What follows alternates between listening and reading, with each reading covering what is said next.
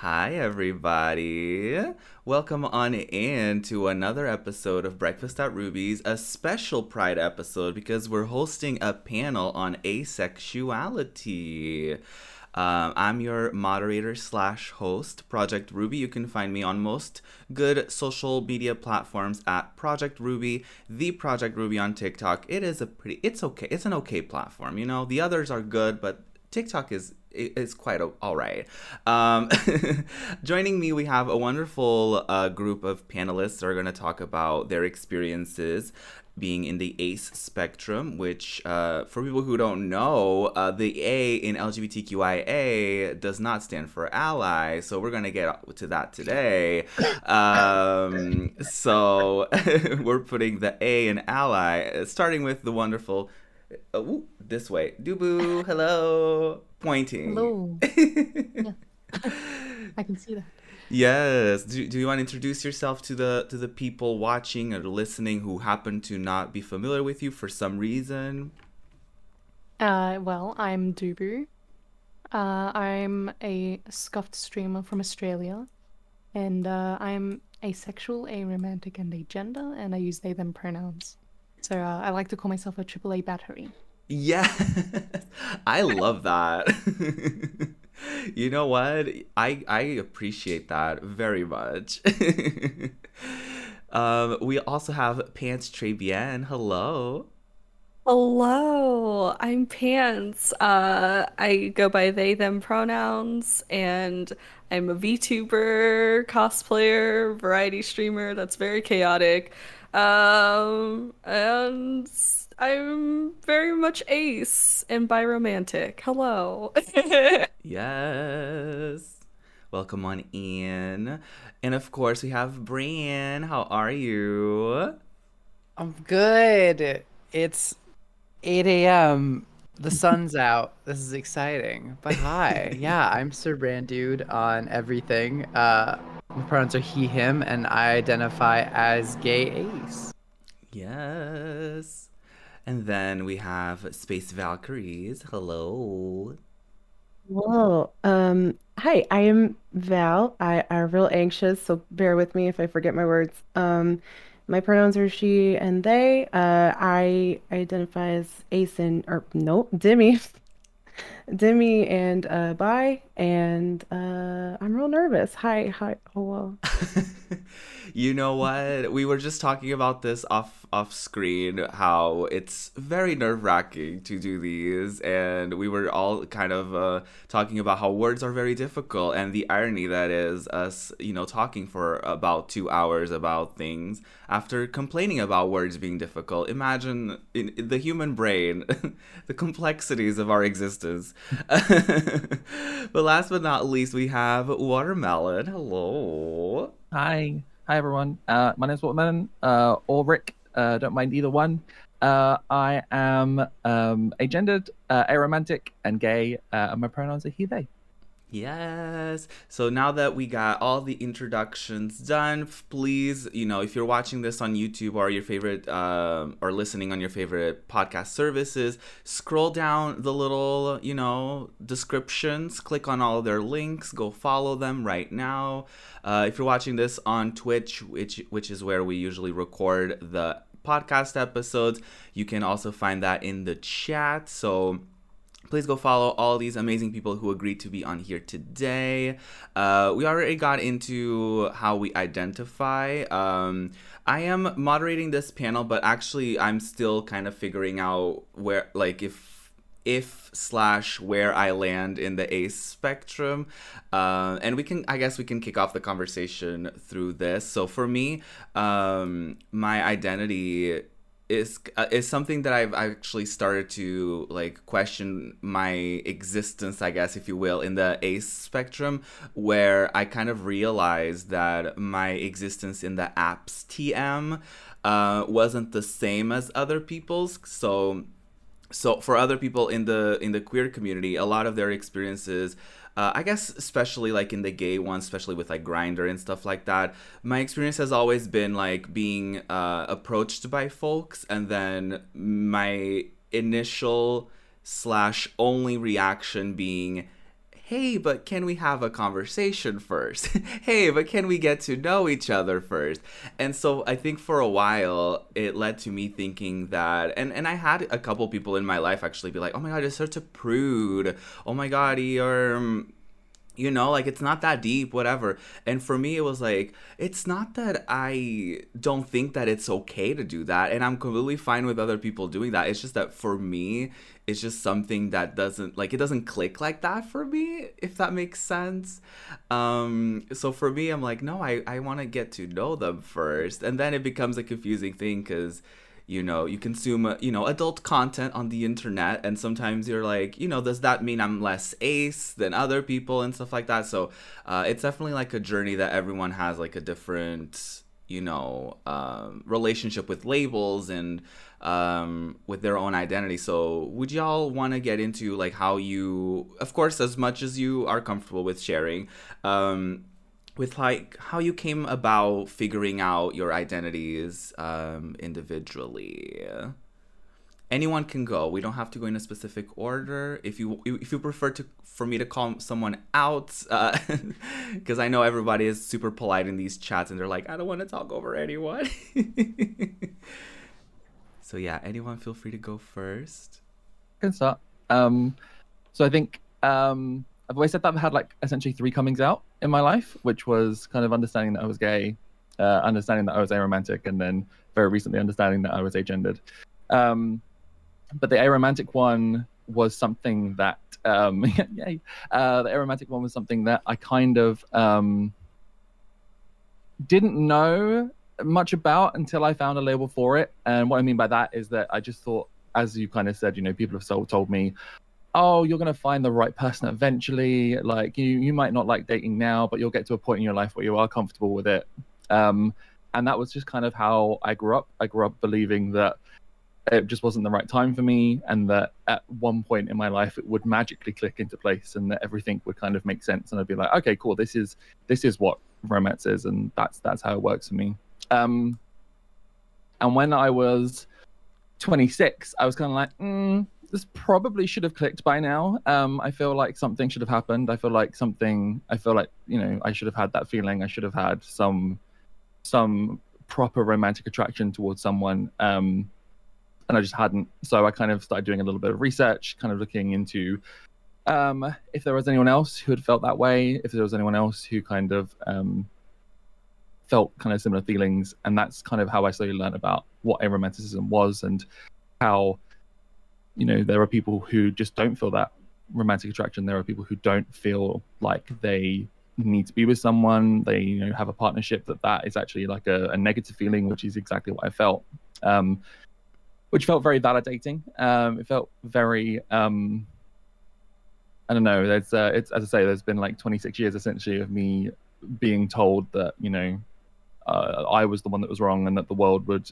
put me right at some point so it was very nice to kind of be able to understand that that wasn't the case. It was actually something that, you know, um, I, had been kind of living with and struggling with uh, for some time, and it was nice to be able to figure out those feelings and actually have a talk with people who kind of knew what they were talking about.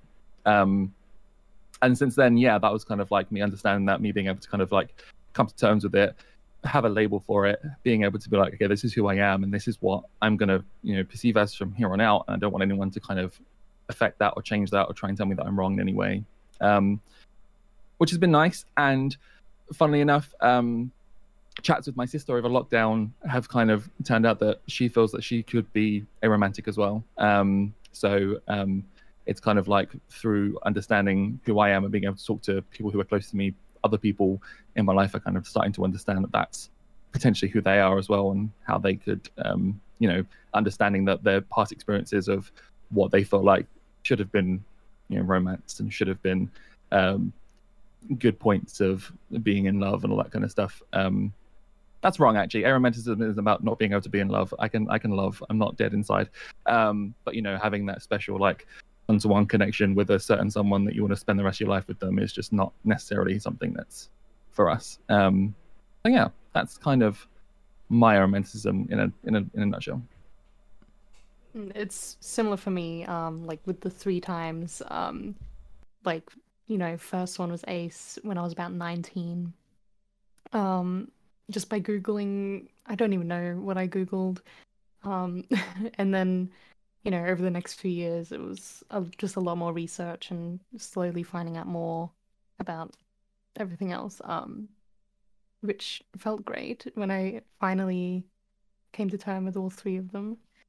Um, so yeah, uh, a lot of things are the same for me, um, and it's been great, like sharing my own experiences and helping others find their themselves as well, just by saying, you know, how I feel, which is like a simple thing, but all these people, um, especially my community, there are people who have come out like, well, um, I've been streaming, and it's it's pretty cool to see. So it's there's really a a lack of uh, information out there. So it's even just one person talking makes such a huge difference. One hundred percent. One hundred percent. It's been like really fun being on Twitch to kind of piggyback on what you're saying of like meeting y'all, for instance, and talking with y'all, and even just like a step more removed of just seeing uh your content or seeing your posts on Twitter or seeing the casual conversations that just are like, yeah, I identify as XYZ is something that like I wish 15 year old Bran had because the way that I kind of came to was like years and years of feeling kind of very broken, like very much like what we're talking about, how like people are saying, like, oh, you'll just feel this way eventually, you'll feel XYZ eventually. And just feeling like I'm not something isn't fitting right, something isn't making sense. And so I did a ton of research, and that was like a decade ago, where there was even less about asexuality. And I remember like when I stumbled upon like the idea of demisexuality at the time, I felt such like an immense relief that I was like, oh, that's it. Because it was the first time that I had ever seen anything that even closely resembled who I was and the things that I felt. Um, so that's how that's how I came to it. Was just like hunting down like a dictionary definition of asexuality, demisexuality. Now I realize that like I don't quite identify with that thing, but knowing that that exists, that other people who identify the same way exist, that like these conversations can be happening, that like stuff like today is happening, is super validating. Because uh, I think I would say that if these things were happening, that would have definitely been a part of my like oh my god i Mm. don't contribute to like the sexual economy let's go Yeah. Yeah, I would also say mine was basically a lot of researching too because I feel like I didn't know much growing up and everything too, but then I always felt like there was um a big struggle within me a lot where it was just like, oh, you know, I feel like I have to fit into like society's norms. I have to be somebody who has to be like sexualized or and like go out and like you know have all these like crazy experiences and everything um but like then it was also me like it wasn't until college so it's been like nearly 10 years where um I finally fin- figured out I was ace and even still like I felt like in the beginning it was like a really big struggle for me because like I knew it and like my whole you know body and mind and everything was saying yes you're ace like this is exactly what we should be especially with look- looking it up and everything I was like yes this is exactly how I am but then like I still had the struggle at the very beginning of still thinking like oh but like technically you still had to be something else too. So it was it was tough in, in the beginning because it was like oh i really i know like i don't i don't have sexual attraction to anybody and everything but i feel like i i still have to kind of be like this one way. Um so it was like the first year too and then also being in relationships at that time too was very tough i think if i probably wasn't, it would have been like a little bit easier for me because then I could really do like some soul searching and everything. Um, but it was also like being in a relationship where like my partners at the time were like very much more like very sexual and everything. And I was like, oh, this is not really what I want to do, but I guess I'll just go along with it. Well, going off of that, um, that's actually kind of my experience where I was in a, a relationship, a very long-term relationship, and that I found out I was bi through Tumblr. Uh, I got on Tumblr. Don't laugh, I see that. Listen. Yes. No, but like that's that's that. No, like I'm there with you though because that's what inspired me to research in the first place was Tumblr. So like I'm glad you're bringing it up. Like that's a hundred percent it.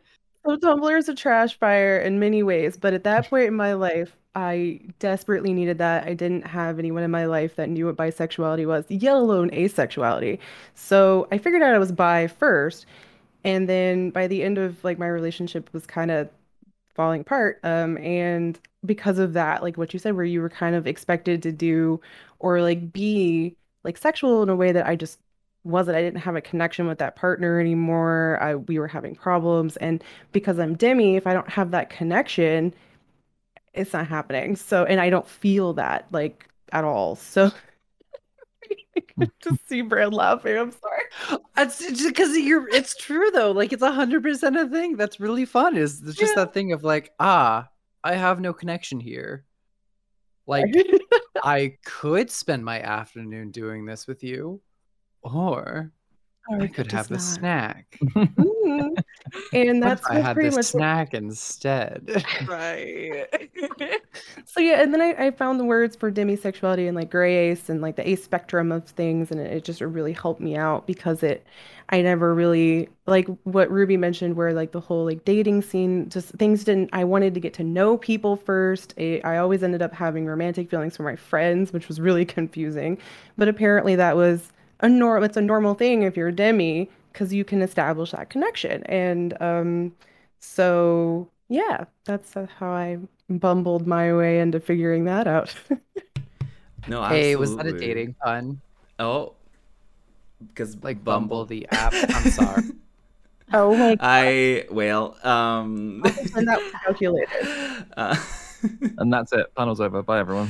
Yeah, We I'll just leave. leave. Thank you so much, everybody. It's been a wonderful conversation. No, no, absolutely. Like the internet, I feel like I t- we talk about it so much in in my community as well because it's so important that nowadays there's so much information out there, and a lot of us talk about like how uh, we don't necessarily wish that we were teens these days because there's a whole other you know can of worms with with that but that we had that the experience of having w- the information that they have available these days back in our days um because i mean back then it was it was difficult to even know stuff about you know gender identity and even sexuality i feel like you barely saw any like gay representation. Even then a lot of it was wrong. A lot of it was misinformation. So um you know we've we've come a long way but we still have a long way to go. Um so you know whenever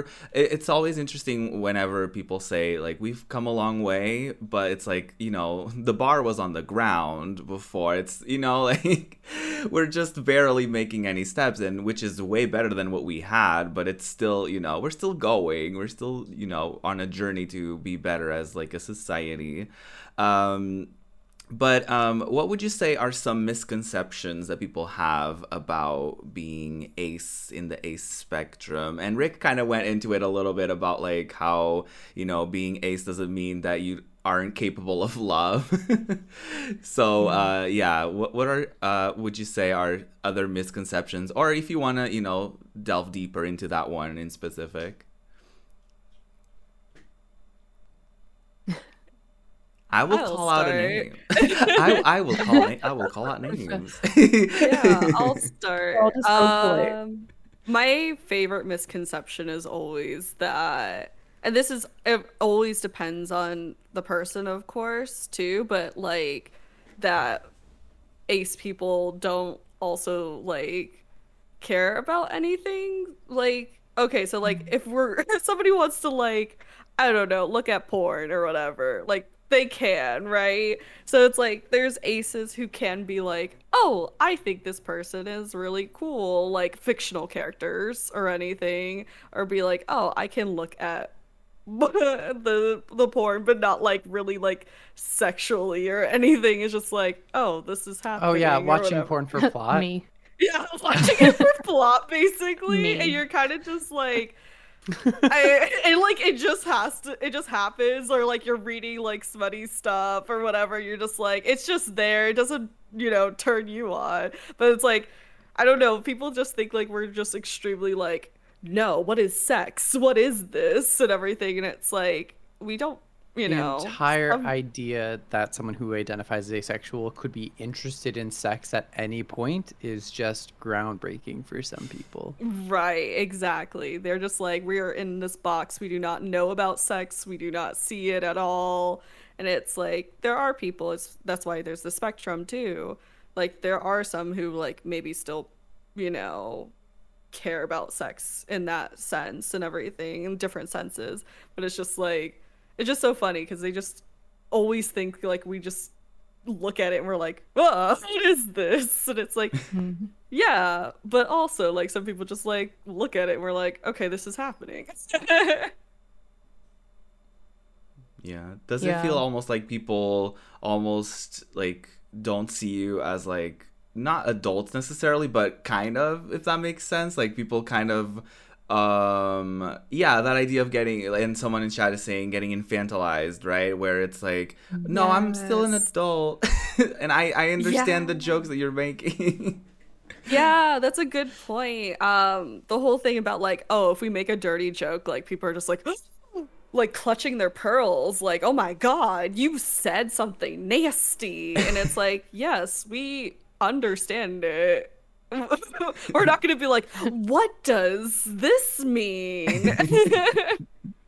it's so it's so wild. yeah. Um, yeah, I the I think another another thing is like people think it means like low sex drive, Mm. and it's like that's different. It's it's about you know attraction, not not Yeah. not that. Did we Um, all see the the meme on Twitter that was going around where you could like Oh rate God.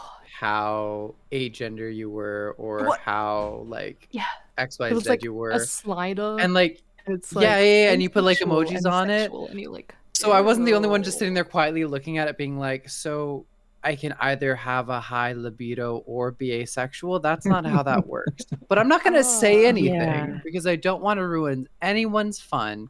Uh, because the last time I spoke up about something asexual and stuff like that, people just didn't really get it.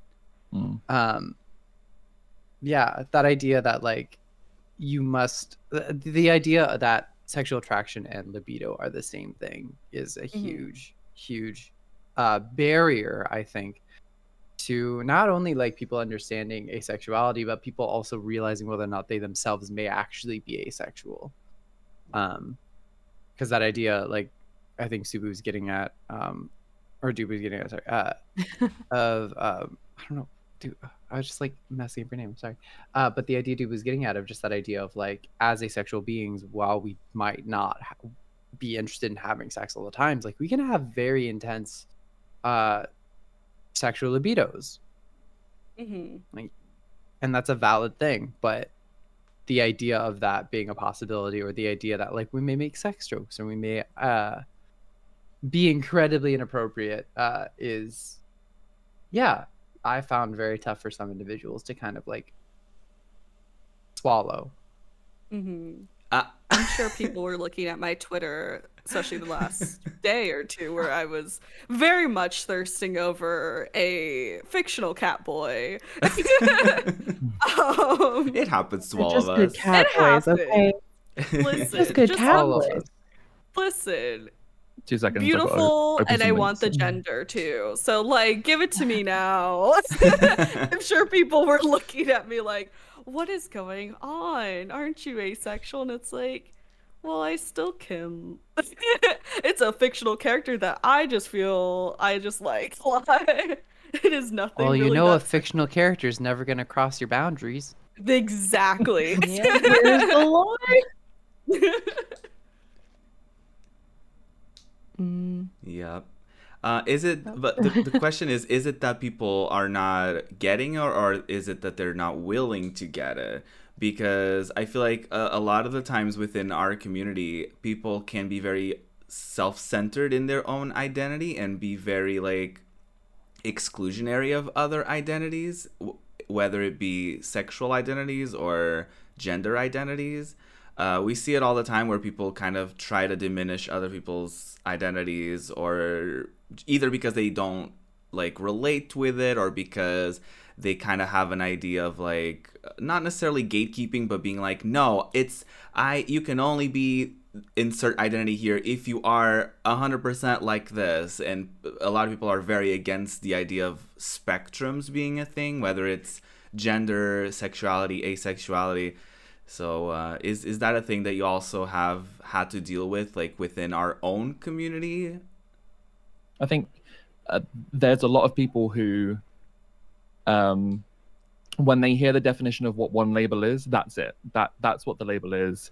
Um, they'll they'll hear that asexuality means, as we've already heard, you know, people don't like sex, and that's it. That's that's the the the hill that they're prepared to die on, essentially. Um, and when you come in as an individual and you're like, hey, actually, that's an umbrella. There's lots that fits under that. There's actually a lot of nuance uh, and a lot of differences that I might not feel compared to someone else. And it's important to kind of ensure that we're like validating everyone who has, you know, different experiences because otherwise we're all just putting everyone into the same basket. And that's not what, whilst the labels are really, really nice, that's not what they're supposed to be there for. They're supposed to help people identify and to help explain what they are, whilst also understanding that the nuance is there as well. Um, so I think, yeah, especially like you can go to Pride, you can go to uh, a very, very LGBT friendly, inclusive place um, and still have a lot of issues. A lot of, I still have so many conversations with people who don't understand when I say, because it's a conversation that happens all the time. It's a question that happens all the time, which is like, oh, how long have you been single for? And I hate the question. I hate that question so much because Mhm. the answer is for me very long time because I'm aromantic. I don't want relationships. I don't like them. My last proper relationship was probably when I was like 24, and I've had things since then, but I wouldn't class them as relationships. I just wouldn't. Um, so when I, I try and answer that question, I immediately follow up with, "But I'm aromantic," and that means that I'm not. You know, I don't want uh, you know those heavy, intense romantic relationships with people. That's not what I'm after um, and a lot of people don't understand that. And a lot of people as i said earlier do also attribute that with not being able to form relationships at all. Like i'm not being able to form i'm not going to be able to form a friendship with someone. I'm not going to be able to you know get to know someone really well um, which isn't the case. It just means that when the two people get together at the end of the film i really don't care about it that much. Um, that's kind of the extent of what it really means. Um, but to have it yeah to have it coming from your own community like the the space that you're supposed to feel safe and you're supposed to be able to be like this is me um and then fully explain yourself to someone and have them be like hmm, i don't really understand that therefore i'm not going to validate it is mm. hard. Um it's difficult. It's it's quite it's uh yeah. And there's as i say there's some people who have you know as i say they they have their they're set in their ways they they believe what they want to believe and it's very hard to especially in fleeting moments to try and pull them out of that and kind of explain to them what the detail is beneath it when they're not really interested I've definitely had people accept me being bisexual a lot easier than me being demisexual. Um, like I can joke, I just want that woman to crush me between her thighs like a watermelon. That's great.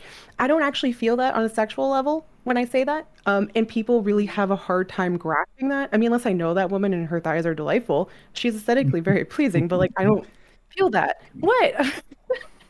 Very true, though. It's, it's And the it's like we clarification can- of we as can long, and, say and, like it. unless I know that woman and her thighs are great, like I don't want Like, that really. I don't- love that. or if it's like a celebrity I've I've like a, like made an attra- an attraction but a connection to in my head then sometimes there will be a little bit of like a sexual interest but it won't ever go as far as someone who's like allosexual I just don't feel that that way And so people, when I make jokes like that, they're like, but, uh, mm, you know, like they just don't quite grasp how could you make these jokes or want that? It's like, well, I can aesthetically value that and understand the shorthand of me saying I want her to squeeze, you know, like a watermelon. like I I can say that and you can understand what I'm trying to say and that's easy. And but it's it's also kind of like I don't also want to have to do the asterisk, but I don't actually feel this the same way that you do. like, you know what I mean? It's just very complicated. Yeah, we can say I want to get stepped on by this character, but Exactly. it doesn't. It doesn't mean straight like yes, I have the sexual attraction to them and everything, and you know all this stuff. It's like no, I just think they're pretty cool. I understand the Well- joke. I can make the joke too, but it's gonna be a little People tend to different. mistake that for they tend to mistake that for like prudishness. We're like, oh well, but not that that way. You know, if you try to clarify it, they're like, what's wrong with sex? It's like nothing. I just don't particularly want that right now. Thanks. Mm-hmm. Oh, I But feel people- that a lot with like when when there's conversations because I I have those conversations often about how the a lot of queer spaces are inherently like adult and like sexual in nature. So a lot of them are like bars and settings where people you know, within obviously queer history, places that are like, you know, at nighttime and people had to basically hide when they wanted to hook up or to find other people like them and stuff like that. And sometimes it, it does happen where people kind of like get into the conversation. They're like but what's wrong with that? What's wrong with people hooking up? What's wrong with having spaces that are sexual and, and stuff like that. And i'm like there's nothing wrong with that. I'm just saying that i don't feel comfortable in those spaces and i know a lot of people don't. And it's um and and, and people again equate that with like oh you're just being a prude or or you're like oh you you just think that you're better than them or you're just trying to i don't know you're, you're trying to shame them for being sexual or, or anything of the sort. And it's like no i just want a space where one i don't feel like there's a social obligation for me to be drinking and for me to be you know for for someone to interact with me i don't immediately assume that they want to get with me sexually and so i that's why like i talk all the time about how i wish there were like you know queer coffee shops more often and, and mm-hmm. situations like that where we could just like have nice conversations and discussions about things which could lead to a lot of different you know places but at least there's there wouldn't be the the the social expectation that everyone there is there for that specific purpose uh, which reminds me a lot of like you know apps tm and how sometimes i'm on Grindr and i'm like talking to someone and they're like what are you looking for? And i'm like you know just getting to know people. And they're like relationships in this app i'm like okay sure um i guess uh people just don't get it i guess There was a little while ago as well. Uh, I can't remember what it was, and I can't remember if there was another side to it. So someone feel free to stop me if I'm about to say something that's really, really, really silly. Um, but there was someone who was trying to develop, and I believe it was in a queer community. It was like an app that was just for friendship, and it was like this app is literally for people to download and talk to each other and just get to know other people. And it was literally laughed off social media, like from by by. I say the LGBT community. Let's be honest, the gay community. right Um, and it was like, I was watching it like, I would love that. I would love to be able to just go onto an app where you don't have to do the societal gymnastics of trying to figure out if me chatting to this person is me trying to be a friend or them trying to get into my underwear um, Mhm. because I don't really want the latter a lot of the time. Um, and a lot of the time as well, yeah, when people are like, "Oh, so you, you're looking for a relationship?"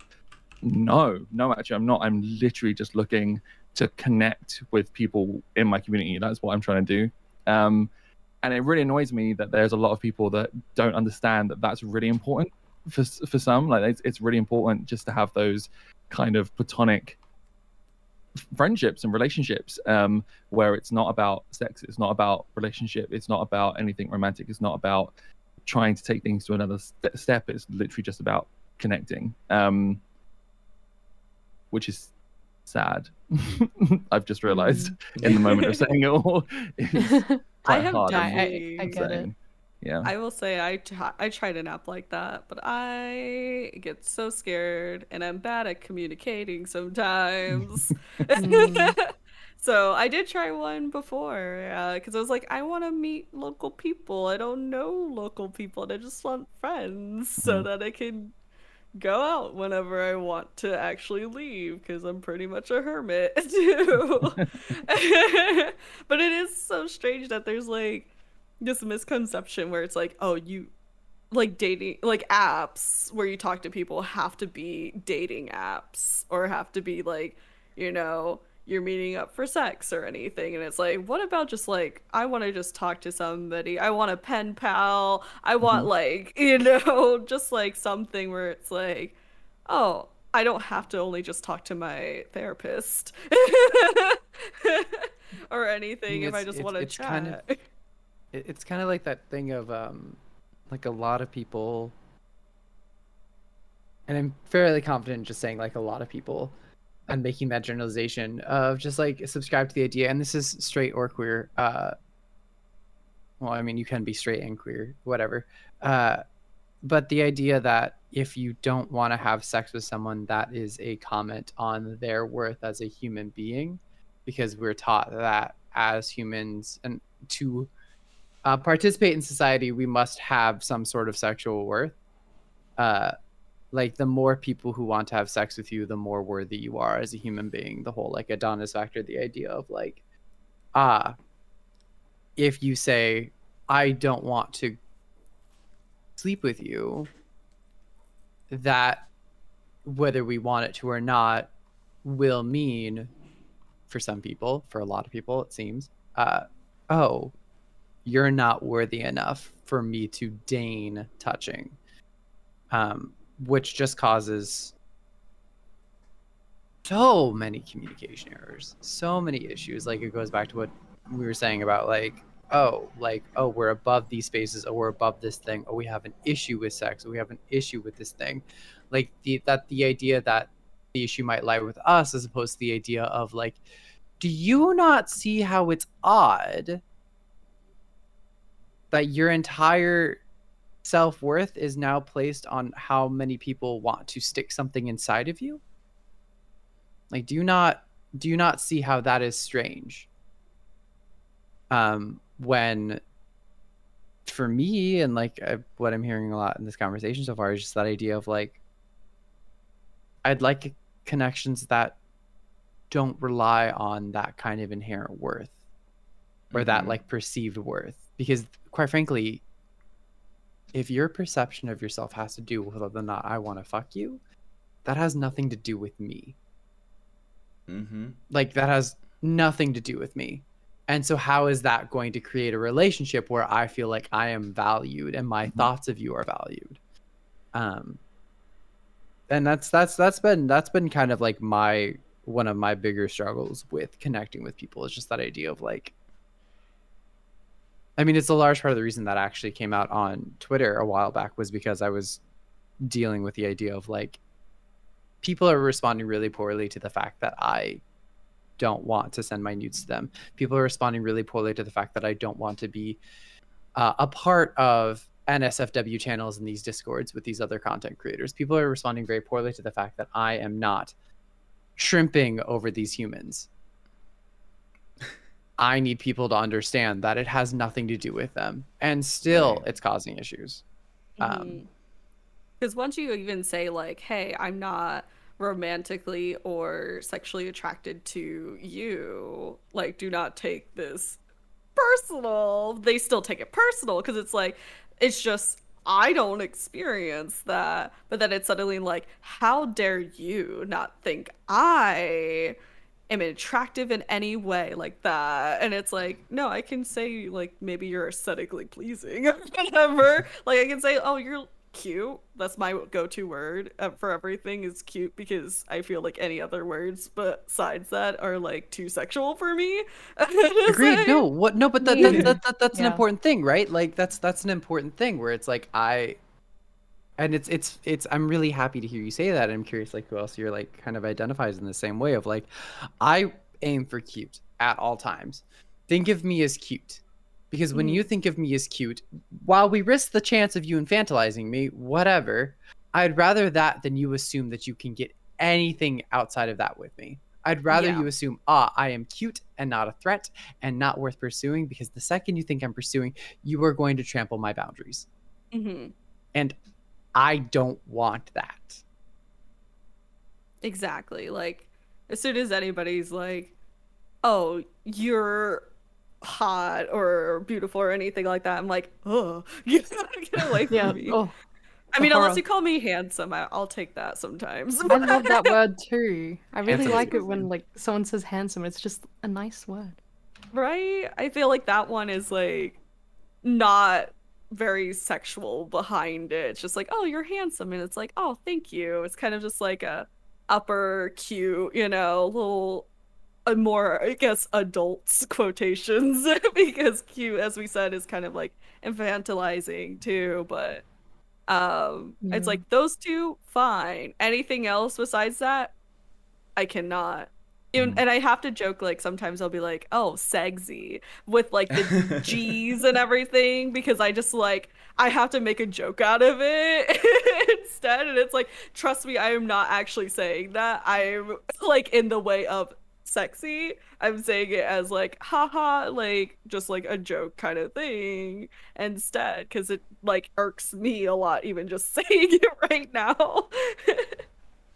yeah. But it's I'm but very it yeah. kind of I was just gonna say it puts people into this really dangerous position though, kind of coming off the back of what everything's been said there. Like you have people who do identify as, you know, wherever they are on these spectrums, essentially being pushed into, into positions where they feel like they have to commit to some, you know, cultural, societal pressure in order to feel like they're fitting in. And there are people who necessarily might not be as strong as some of us are able to sit here and talk quite openly about our experiences and our identity maybe people who are still kind of learning and still kind of experiencing um and they're being they're being spoken to like Bran mentioned you know they're being spoken to like well if uh, you know if if you're gonna be a prude about it then this can't we can't have this friendship we can't have this you know we can't have any more of a relationship than just us I don't know being mutuals on Twitter or something you know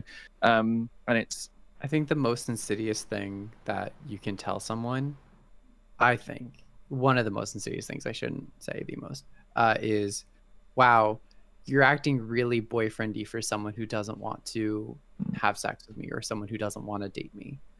uh, not that. Because that's the thing, is like, it's suddenly my job to placate you. It's suddenly my job to control how I act around you. And I'm sorry that I genuinely care about you and want you to succeed in this world. I'm sorry that I want to support you and support my friends. And I'm sorry that you have this connection between that and your self worth and that I must have sex with you. And I'm sorry that someone taught you that. But Mhm. the problem then becomes we have what I feel like myself and other ace spectrum beings trying their best to navigate this world. And then others and allosexual beings not taking the chance to understand where we're coming from, grow out of their self worth, and take us at face value when we are just trying to be our genuine selves. Yeah. I remember like um when I first came out, it was like my friends would they were trying to understand, but they just they were like, "Aren't you sad like that you're that you don't like these things, that you don't want these things?" I'm like, "I'm not sad because it's not something that I experience like because I'm not interested in anything sexually or romantically. I don't miss it because I don't want it." Um and I don't I don't feel that attraction, so I don't miss the attraction because it was it was never there, and it they just find it so hard to understand, and they really try to make you feel like you should feel bad or you should feel sad that you're not going to have these things that you're, and oh, it, it took a long time to, you know, work through that, and they still uh, most people still don't understand. They're just like they they don't. Mm, rather than understanding, they're just like, okay, that's you. I don't mm-hmm. understand, but that's you. Like, Okay, it's better for me to just say, "Wow, that's on you," and Yeah. to disengage than to take the time to say, "Oh, hey, that's a new way to think about things." Oh, hey, I wonder why I'm putting so much pressure on you.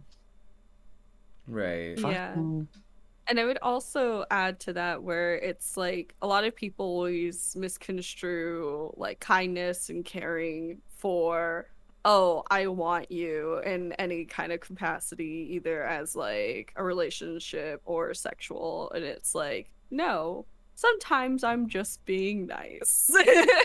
and other Usually, time, I'm being yeah. nice. usually all the I'm time just I'm being, being nice. I'm sorry. Like, if you weren't aware, if I want to put my penis inside of you, I will explicitly let you know. But that Oh, but that's even that concept- aggressive.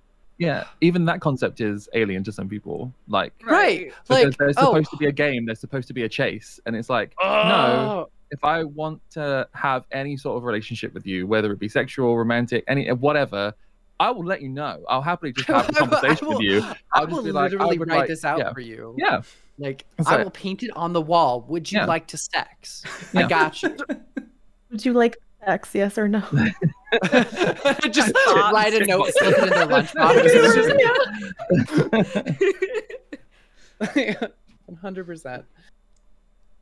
Yeah. Uh, Uh, I think we can uh, we can kind of piggyback off of that and talk about um, expectations slash manners um, that people should have coming into our spaces as we're talking about boundaries, as we're talking about all of that. Um, and this can apply again. I feel like a lot of this conversation basically applies to literally any human being outside of the A in the LGBTQIA and even you know people outside of the community um because I feel like there's a lot of misconceptions like we were just talking about um, so if you were to you know if obviously we have people watching listening to this and uh, they may not be familiar or aware or maybe they don't have a lot of experience or a lot of context with being in streams communities that are focused or centered in ace beings um, what would you say are good expectations for them to have as far as how they should behave how they should interact with you and your community things that are acceptable versus things that are not acceptable? Um, an example for me would be kind of like the immediate flirting uh, because like i said i'm someone who's like listen if we're going to be in a relationship or if uh, i'm going to be attracted to you in any way shape or form it's not going to be day one i can promise you. Especially not message one. So um, i've i've actually had someone come into my chat and say like oh like you're really cute or something like that and like we're meant to be like in the same message something like that. Like let's Ugh. date we're meant to be. And i was like no we're not and click that ban button real fast. So um what would you say our other i that, that was like literally the only thing that i said to that interaction. I was like no we're not. Like for people watching the vod they probably don't even see the message because it gets deleted in the vod so they were like what are they talking about? They just aggressively clicked a button and they just said no you're not and there's no context to that but i was not having it but yeah what would be some of those like expectations slash uh, manners that you would expect in your spaces Um, So- for oh, you can go first. no, go go ahead because I was just I was oh, oh, all right. Uh, mine is pretty short actually. Uh, hey, what if in every space you didn't walk up to someone like you wanted to fuck them right off the bat? That yes It's not just my space, it's every space. And while some spaces do allow that kind of conversation, and that's totally valid, at least there I have the option to disengage. Mhm. But why would your first message be, "Wow"? I don't know. Like there, there's there was one person that like I connected with, I acquaintances, I guess. I don't know. But the only message they'd ever sent to my channel was, "Oh, he cute." oh, Like- well thank you, but also like I'm also funny. Like there's more there. Just that idea of like, why are you walking to any channel and being like, oh yeah, nestle me with your beard, zaddy? Like, no, no. Uh, it's that's got the same energy to me as walking into a straight non-male stream, non-man stream, and being like, hey, nice body, nice, nice biology. Like, don't do Th- it. This gesture, just the circular. anyways that was mine is just like the idea of like it's it's not just about my space it's about every space and like that's a thing Yeah. that i think is kind of exciting i'm so sorry i i'll space walkers go ahead i'm just gonna well, mine, mine's pretty adjacent, just in that I literally have it in my rules. Don't you know? Respect boundaries. Um, my space is very. We literally have a whole command, and like we make whole jokes and all that stuff, and it's we are very immature. We're we're silly, but there is in the rules. Do not be explicit towards other people in the chat or towards me. Period. I had Yep. someone come in because I have what I call the high buy cam. I don't usually be perceived for this long. I have a lot of anxiety. Uh, this is actually one of the longest times I've been on camera, like ever.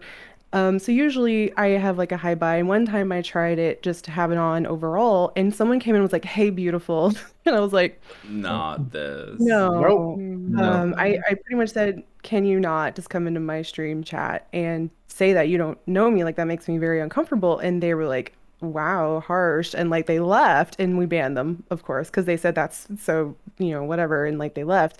Um, so yeah, that's kind of my rules is don't, you know, just respect people's boundaries. If someone puts that boundary, just in general, if they're very clearly communicative of that, respect it. Uh, like that's my Yeah. biggest pet peeve.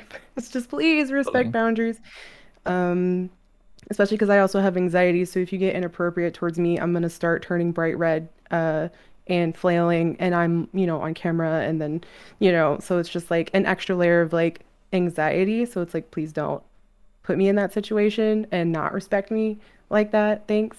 Um, so yeah, it's it's literally in my rules on my channel. speaking about like your your spaces and your your stream space it also makes a very clear observation that that person has not respected anything by coming to your channel all they have done is clicked on a preview and then immediately decided to say whatever the hell they want to say Yeah. despite the fact that 90% of streams have the rules pop up before you're even allowed to talk in the chat that explicitly say those kind of things and it's just fully unacceptable fully unacceptable. Um i think very much the same val. My my community is in, yeah incredibly lewd. We we talk about you know sex and we speak about it with you know as tongue in cheek all the time. Um and but as you say it's never directed at anyone. It's always just a general conversation of being silly and being lewd. And the second that it becomes very pointed i'm quick to kind of step on that and just be like no that's not it.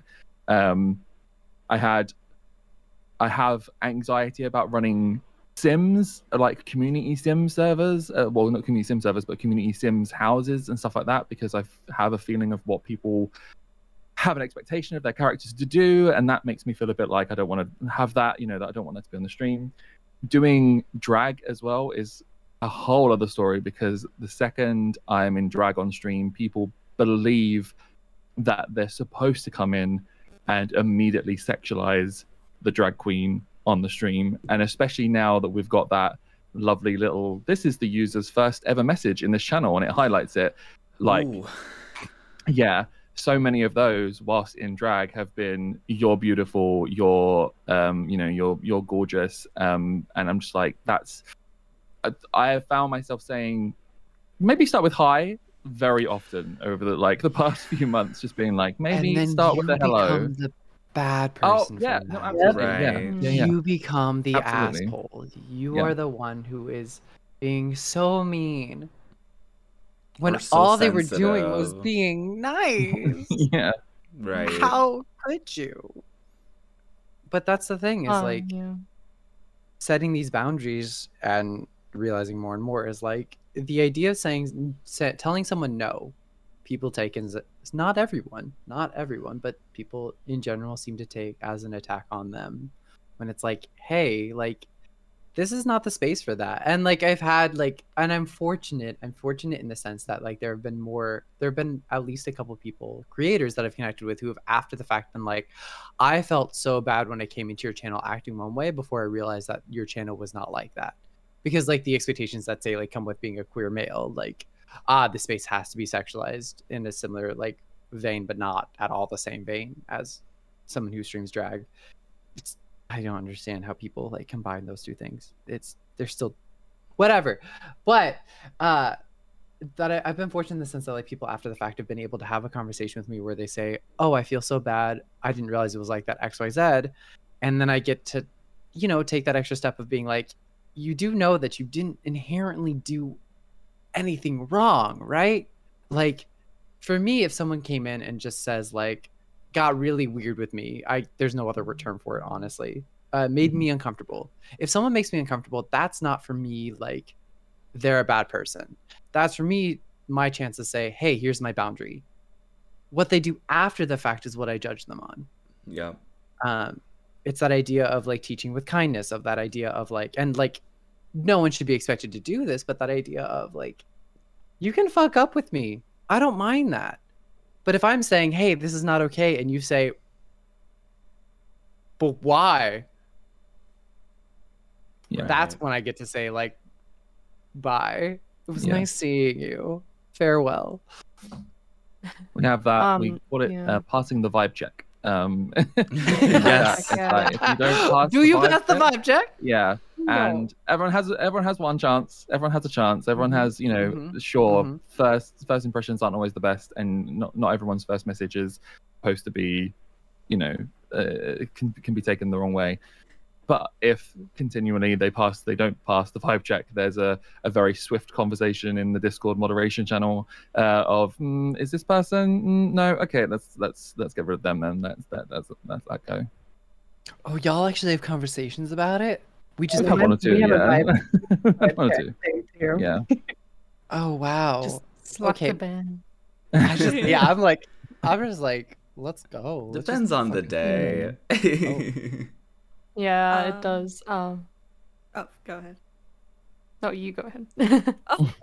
I was just gonna say, um, also do not assume that because I am collabing with somebody that for in some capacity there is a relationship outside of friendship going on.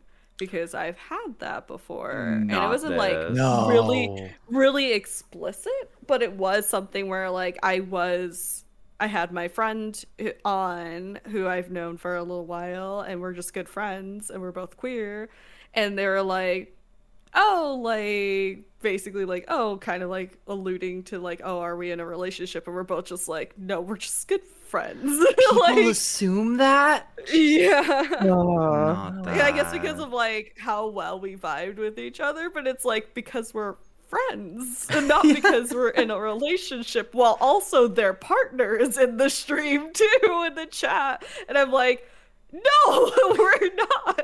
We're just really chaotic friends. I didn't even realize that was something that people could ever assume. And that, Mhm. like, that sheds light on some interactions I've had post collab with individuals not involved with the collab. Like, that sheds a lot of light. Because, like, fun fact, I'm neurodivergent. Learned that this year. Uh, it's one of those things where it's like it's it's it's stuff that I've dealt with all my life, but like this year is when I finally understood. Like, oh, let's put a name to it. Let's Mhm. recognize these things. And so I don't realize that like certain assumptions can be made uh, until like we're having this conversation now. So thank you for saying that, Pants. I really appreciate it because I didn't realize that like people could assume that. Oh God, no! Please. I have a tighter relationship with Jeff and Radish, my axolotls. God. Um. Yeah. Don't assume that, please, friends. God. Mm, definitely don't assume. And um, what we were talking about earlier with like, um, like sexual jokes and stuff. Like, um, with my channels, like I'm very adamant. Like I don't like anything like we don't even joke about sexual things really. We're not very lewd at all. Like I'm not comfortable with it at all. Um, and you know, sometimes people come in and they're like very lewd, and I'm like, I'm not comfortable with that. Um, stop. Um, you really gotta, you know, feel out the vibe before doing stuff like that. Um, because I'm not comfortable with it at all. Because I'm sex repulsed. Um, like that's my apothisexual, I think it's called. It's like under asexual. Um, so I'm very, very It's always fun when people pull out like the fun terms. Yeah. There's so many now. Yeah. Um, but yeah, it's definitely a big thing. Um, like my chat is really good with, you know, the level of like thirst. Like we we thirst over certain characters. I let them thirst over certain characters, but it never gets too out of hand. Um, Mhm. so yeah. It's kind of sad that. Oh, sorry. No, go ahead. I was done. it's kind of sad that a lot of these things could literally be said under any other conversation outside of the ace conversation because a lot of these conversations are about assumptions and boundaries and personal space and stuff like that and it's it sucks that we've we are a, we're at a point in in queer in a queer community where it's so normalized that it's like if it feels like having these conversations in other contexts almost feels like yeah like we we've been saying before like we're we're shaming people or we're you know saying that they're horrible or that all these things. And when in reality it's like yeah can we normalize boundaries in general and just like the fact that you know I would hate for someone who's watching this and they're not ace for them to be like oh because I do have sexual attraction because I am not ace then like I shouldn't you know I should just accept the norm or that I should just uh go along with what everyone else does. And that's not that shouldn't at all be it. Like everyone should respect your boundaries and I think um, sometimes people have this mindset of like, oh, I, I better. It's better to ask for forgiveness than to ask for permission, which that's not great. But if you get called out on something, and like we said, it's usually not because we think you're horrible, and you act appropriately from then on onward, then we're great. But um, have y'all felt as well that? So because this is something that I personally kind of felt, and I feel like as we're talking kind of like uh, about our spaces, um, it kind of reminds me of like certain experiences that I've had within like being a Twitch creator and interactions with other creators where sometimes I kind of feel left out because I'm not in the circle of friends that's like f- constantly flirting with one another or making like a lot of like cuz yeah, I do make sexual jokes, but it's not like to that extreme sometimes where you feel like there's certain cliques and you're just like oh i would love to be friends with y'all but y'all are always like overly thirsty for each other and it kind of keeps me out of that. And then you know So the way, uh, a common thing I have talked to friends about if they've come to me and been like, "Hey, like I might be asexual," is I ask them kind of like about when, how do they feel about seeing sex constantly in media? How do they feel about sex worth and things like that? Because here's the thing with the boundary conversations that's happening is like, yes, everyone's boundaries should be respected. That's period. Yes, these things need to be respected. Yes, these things like that's inherently important.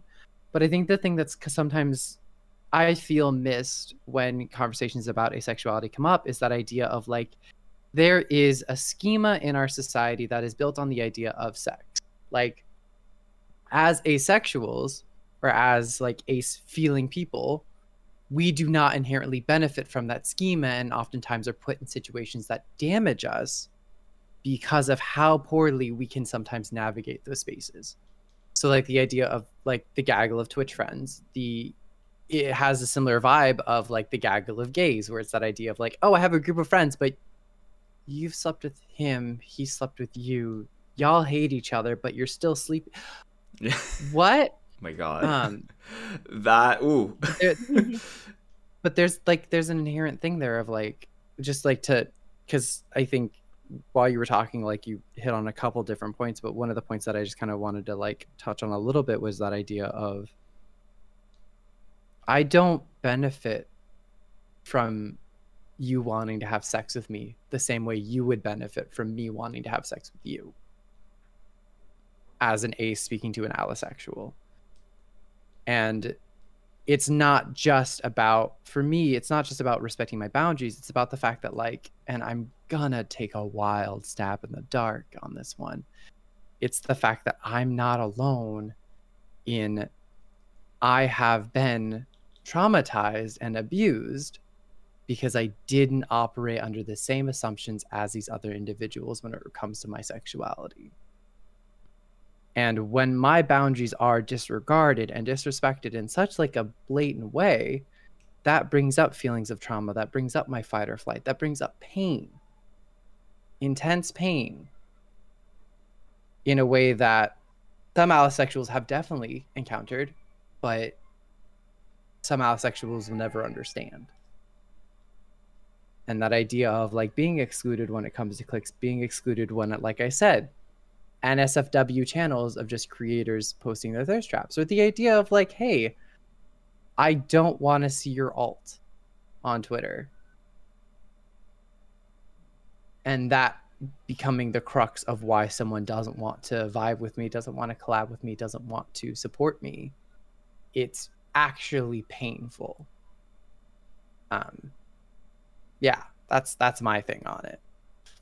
Yeah, eh, but it, it goes like hand in hand with what was mentioned earlier as well about how a lot of the times our society values like you're valued if you're perceived as a sexual being or if you're perceived as someone who and you know social media also highly values that you know like thirst traps get a lot of attention on social media versus you know if we're talking about like a panel or if we're talking about something or if we're excited about a project that we're doing then suddenly it's it's like oh it feels like there's a section of uh, of people who only really want to support you if they can gain anything from it, whether that is romantic or sexual, um, you know, rewards, that, if you will.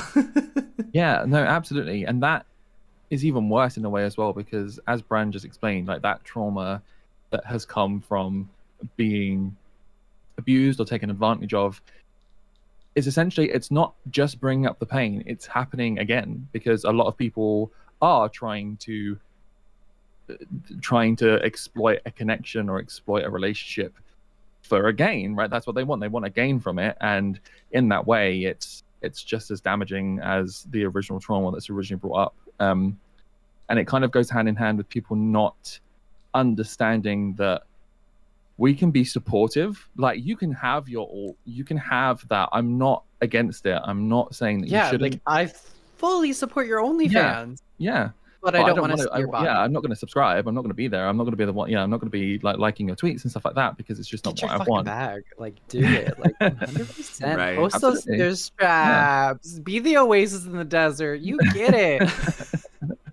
just don't invite me. just, yeah, like I'm good. I got a water bottle. Don't. don't yeah. um, I will say this, and I'm gonna uh, come in a little closer. Um, I, oh my god! I didn't expect this. You're so close. I'm gonna look you directly in the eyes while I say this. I'm so ready. mm, it, the only person that I'm going to be flirting with is somebody that I actually like. so, listen. There there's no way that there's going to be any kindness that's going to be misconstrued where you think I want to either have sex with you or, you know, romantically get with you unless I'm very explicit like we said before my kindness and me doing anything does not equate to you having to do that, you know, do that stuff to me. Like me just being like, "Oh, this is really cool. I like this character." I, you know, maybe I make one lewd joke. I don't make them that often, but when I do, it's still a struggle. But if I do, do not misconstrue that to mean that you should do that to me. and like we said also earlier, you know, uh, I'm fully there. I have friends who also do OnlyFans. I support them and everything, but it's just like it's not my thing. I don't want to see it too. Right. But yeah, don't misconstrue my my kindness to be I'm flirting with you all the time. Yeah, an invitation at all. Right. and how can um, the community be better towards the ace community as a whole? Because, like, obviously, we've talked about boundaries. We've talked about. I just, I just, I just really want to like address it because it happened in chat, but someone just came in and said, "Fuck sex workers," which, just to be very clear, and I think like, and happy to do a sound off, but I just want to make it very explicitly clear that I know myself and just like what Rick said and what like I'm pretty certain on this, and correct me if I'm wrong, that I think everyone on this panel supports sex workers Yeah. pretty intensely. Yeah. Like regardless Absolutely. of asexuality. So like thank you mods uh Mhm. for taking care of that big mod hype. Uh cause what the fuck? also, like, I have to say there are ace uh sex workers, by the way. Mhm. Mhm. Like sex workers, you know, get out there, get your money. It is a freaking job. It is not easy, first of all, in any way. Right. So like and it is also has a big market is what also people don't understand. A lot of people Yeah. like to be those are the people who are actually prude who want to be like sex workers why why do they have jobs and it should be all free and everything?" asexuals? They're making the asexuals so uncomfortable. We can't When have it's kink or like- sex at Pride because that's gonna make be the asexuals kinky at feel unwelcome. yeah it's like there are literally a sex workers out there so right. miss me with that Yeah, for sure. And uh yeah, that's totally like a thing where we're kind of just talking about like expectations within the community out outside of the community just society societally and how that kind of impacts us not necessarily saying that they're good or bad but we're just like talking about them and how they can uh, be damaging and how people can just interact differently um, and just don't make assumptions and stuff like that uh we're again i think we're saying it often but just yeah completely to be clear we're not at all trying to shame like yeah like it's totally fine if your friend group like all of y'all are sleeping with each other and y'all are friends and y'all yeah, are great live your best then like have fun. Yeah that's Mhm. great for you but it's it, again it's gonna make people uncomfortable and that's not on you to decide but it's also like uh it, there was like a conversation as well with like you know um people having kind of like sexual profiles and stuff like that or being perceived sexually on the internet and then being surprised that they, their spaces aren't seen as like safe for everybody and then for them to kind of be like oh wait what so uh, Goodbye. I don't know. I don't know why you're reacting like that, Bran. I don't know. You- I feel like I've, we've never seen situations like that ever happen before. Um, sarcasm, sarcasm.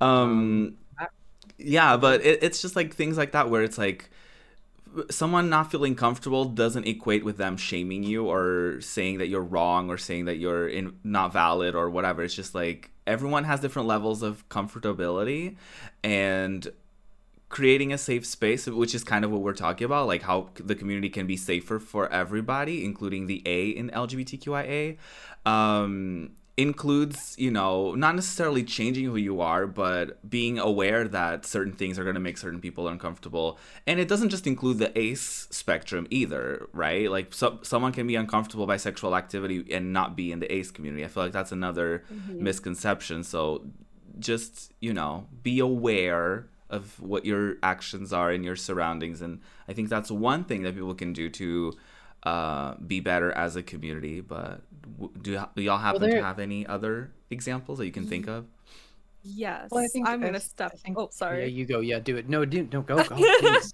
Fuck. My I main just thing literally is- screamed and rolled off screen. Uh, my main thing is stop invalidating my identity is a big thing. It's just like being ace, like stop. It, you know, a lot of us are a spectrum. Uh, I know a few of us are also, you know, bi. There's pan and you know other adjacents too, and it's just like, uh, stop invalidating us because we feel like this. You know, because I feel like it's not just in the ace community at all like we, we hit on bi and as a bi romantic too it's just like people like to continuously erase me because they're like ace like you just don't want sex you just like as we said you just haven't met the right person and it's like no you know if you're aromantic it's just like again you haven't met the right person being bi. It's like, oh, so then you're straight when you're this way, or you're, you know, gay when you're this way. And it's like, no, stop erasing my identity. That's what the, like, especially in queer spaces, I feel like it happens way too Mhm. often where there's like a lot of erasure within the community, which is sad because we're like, we're all in this mm-hmm. space. We're all very marginalized. Like we do not need to fight each other at all for this. Right. and i think i think that's that's the important ask at least from my perspective is like look like i will never ask you to change your content or your space. If i'm not comfortable with it i'm just not going to engage respect me that i can do that and understand that it's not a judgment on you there are people on this platform that i love that i adore that i will do everything in my power to support and want to succeed but i can't sit in their streams because their content is inherently far more sexual than I am comfortable with. That's not a judgment on them, nor is it a judgment on their content. Like again, like I love these individuals. I have a connection mm-hmm. with them that goes beyond their content. Um the problem for me arises when uh, that idea can't be respected. That idea of like, you're not really my friend because you don't come to my streams. It's like Ugh. I hate, hate that. I don't know what to tell you. I can't. I can't sit in your stream if you're going to have a conversation about all the people you want to have sex with at TwitchCon.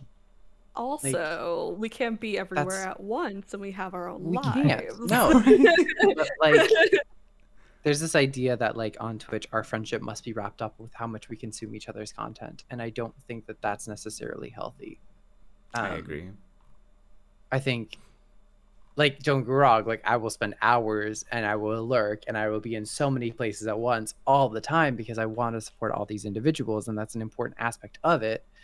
At the same time, I'm not necessarily going to be as active as you might want, but I'm still gonna be here when you're having a day where you feel like shit Mhm. if you were to text me and message me and say like hey i need someone to play games with i'll be there in a heartbeat because i adore you Right. that has nothing to do with you or your hypersexualized content period um, and i think that that's my big ask is like don't change your content. Don't change anything that you're doing. Understand that my identity is valid really regardless of what you do. Mhm. um but understand that like i i have to have my own boundaries and those have to be respected Yeah. Yes. And I run my space also as 18 plus for Twitch and Discord. And I feel like a lot of people always like to misconstrue it as, oh, well, it's always mature content too. And it's for me, because I even state like we're not really that lewd. Like maybe there might be, but like for the most part, my community and myself aren't really that lewd. Um, and it's just like there's not a nice not safe for work channel. Like i know everybody's like very good about like we're not going to cross that line or anything. But it's just like it's for everybody's safety because a lot of my community is over 18 and i don't want just like somebody you know under 18 coming in and like there's a whole sense of like they might be unsafe we might be unsafe and then it all you know as much i want to moderate my community my channel and everything to make sure that everybody is safe and then we also have the rule like obviously if you say hey, I'm 18, it's either like, can you kindly leave, or you're gonna have to get banned. And if you, obvi- Right. if I say kindly leave and you keep showing up, you're gonna have to get banned. Like, I can't. I need you and everybody else to be safe is a thing. It's not 18 up because I want you guys to come in and be like, let's make sexual jokes all the time and let's talk about, you know, I don't know. Let's make sex you like sexualize the VTuber. I don't know. Nobody has, thankfully. but uh it's just like it's just 18 up because I want to moderate my space to be as safe as possible for everybody, not because it's sexual in any way. I think um, coming off of what you're saying about you know invalidating identities as well, I think one thing that I have seen a lot of, especially for ace people, is that the identity is not necessarily invalidated, but also seen as a challenge.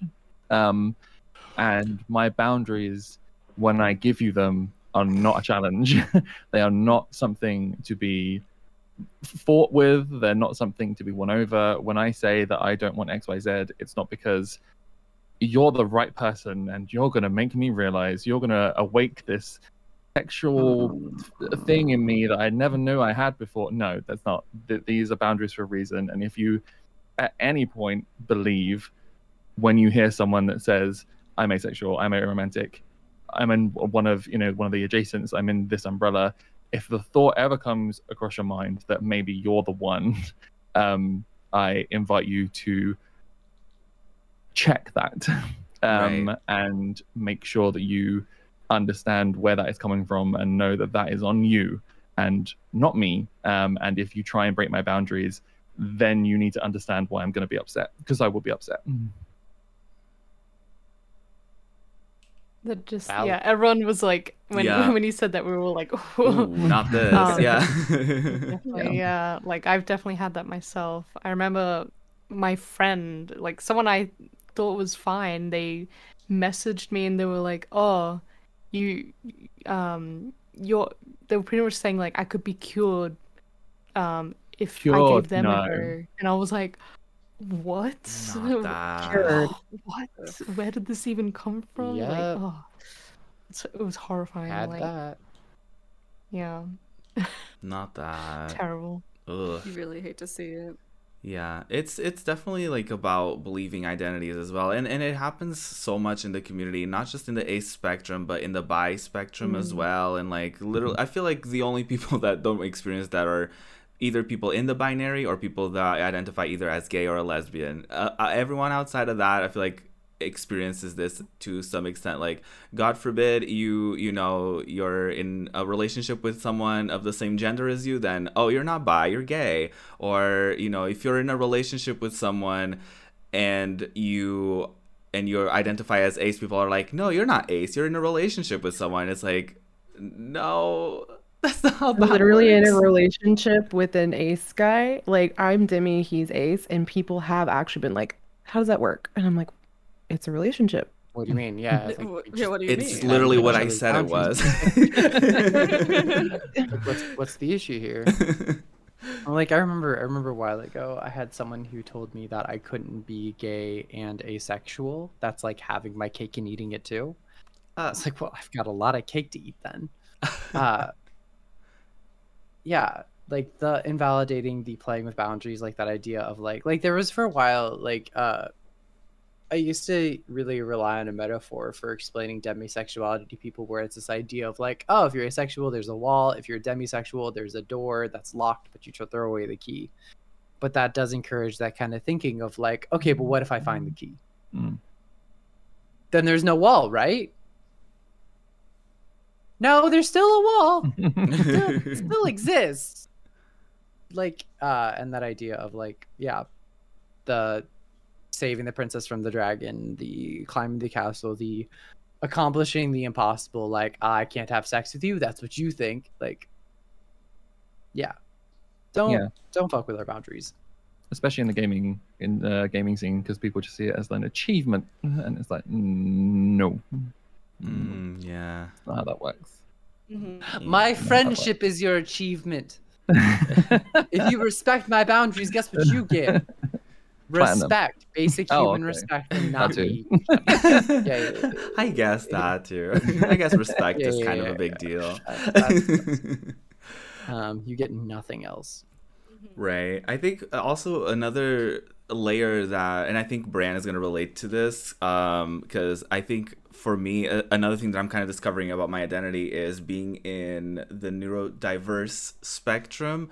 So for me, um, it's that idea that, um, like, w- someone because for me again i'm in the ace spectrum neurodivergent spectrum so it's a combination of things that sometimes kind of fight each other because like if someone is like slightly flirting with me i'm like ooh and in my brain i already make the the, the connection of like oh we're gonna be f- friends and then we're gonna be more than friends and we're gonna all you know what i mean? Like that idea of like also getting crushes on your friends because you already established a background.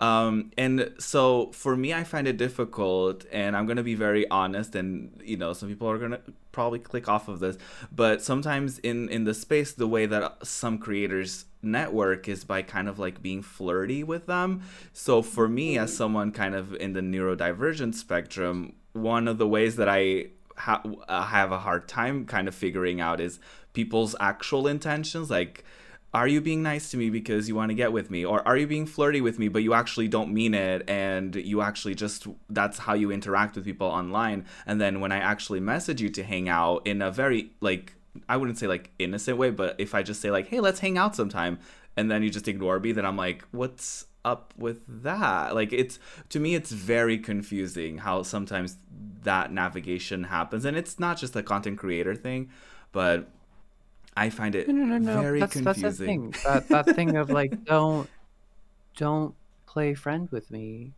uh, in people's chats, and then behind the scenes tell me, oh, you were just joking about playing games with me. Mm-hmm. Like, don't, don't.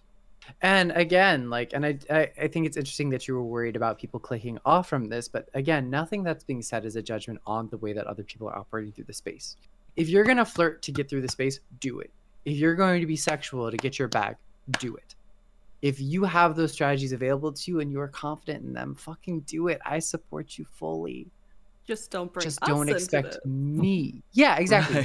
Don't don't don't don't don't expect us to play into the same game because once you do that, then you're going to be real hurt when we don't. right Like I I'm not going to sexualize you or flirt with you or like make you feel like you're the most important person to me this week. It's not how I operate. Instead, what I'll do is I'll sit there and I will troll your chat every week for months. Right, Rick?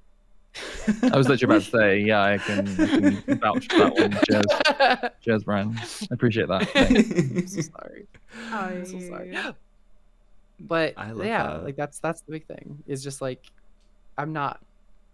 I, yeah, we can't we can't be expected to play the same game. And once that's that's where I think the biggest issue arises is like that idea again of like it's not on y'all. We're not judging Right. y'all. We're just upset that you get mad at us when we don't play the same game. Yeah. Yeah.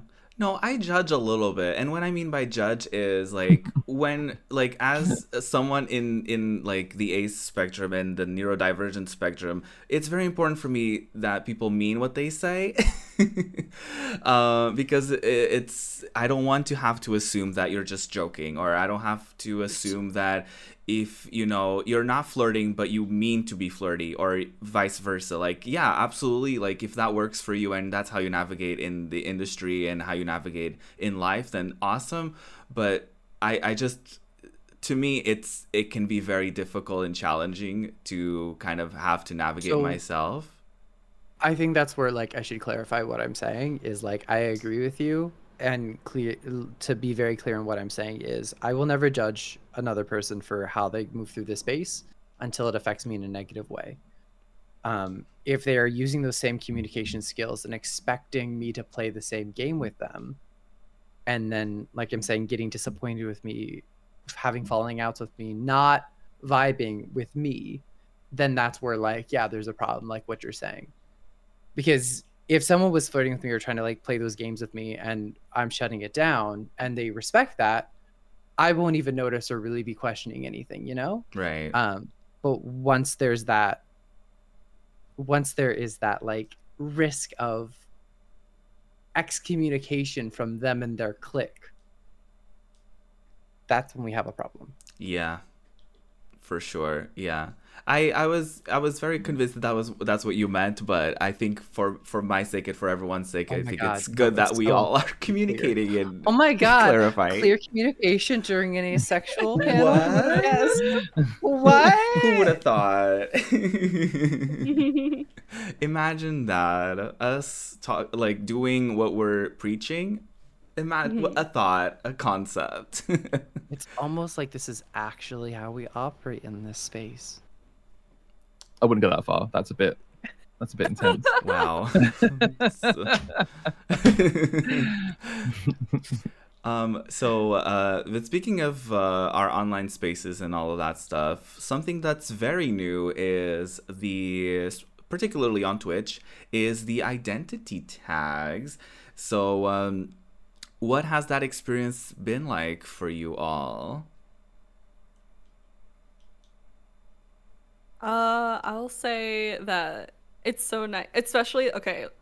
Everybody, if you find a streamer and you tell them how you found them, it brightens our day. Yes. I'll just say that because Yeah. like a lot of us do wonder how you find us. If it is coming from somebody else who like either tweeted, like if it's on Twitter, if it's through a Discord, if it's through, you know, you just exploring one of the tags or the game that we're playing or whatever we're doing. Uh let us know because it's amazing. Like I had And there's someone some really cool in. fucking people on this platform, and it's like, where the fuck Right, exactly. Hey, So whenever somebody's like, "Oh, I'm so happy to see somebody who's, you know, uh you know, gender queer or I'm so happy to find somebody who's asexual or like, you know, any of the other identities as well that we use for our tags. It's always like so nice cuz it's like, "Oh, you know, I I feel really nice to find somebody else like me too. Like not just you find like cuz I feel the same if I find somebody who's just like me. It's always like, "Hey, it's so nice to like have this conversation now where it's like we kind of have like the same probably minds, I guess, cuz you're cool. It seems like you're cool enough to at least come in here and actually think that I'm kind of cool." but it's like definitely tell us because it's so nice to know like besides like not everybody looks at their analytics. I try not to after like way after streams.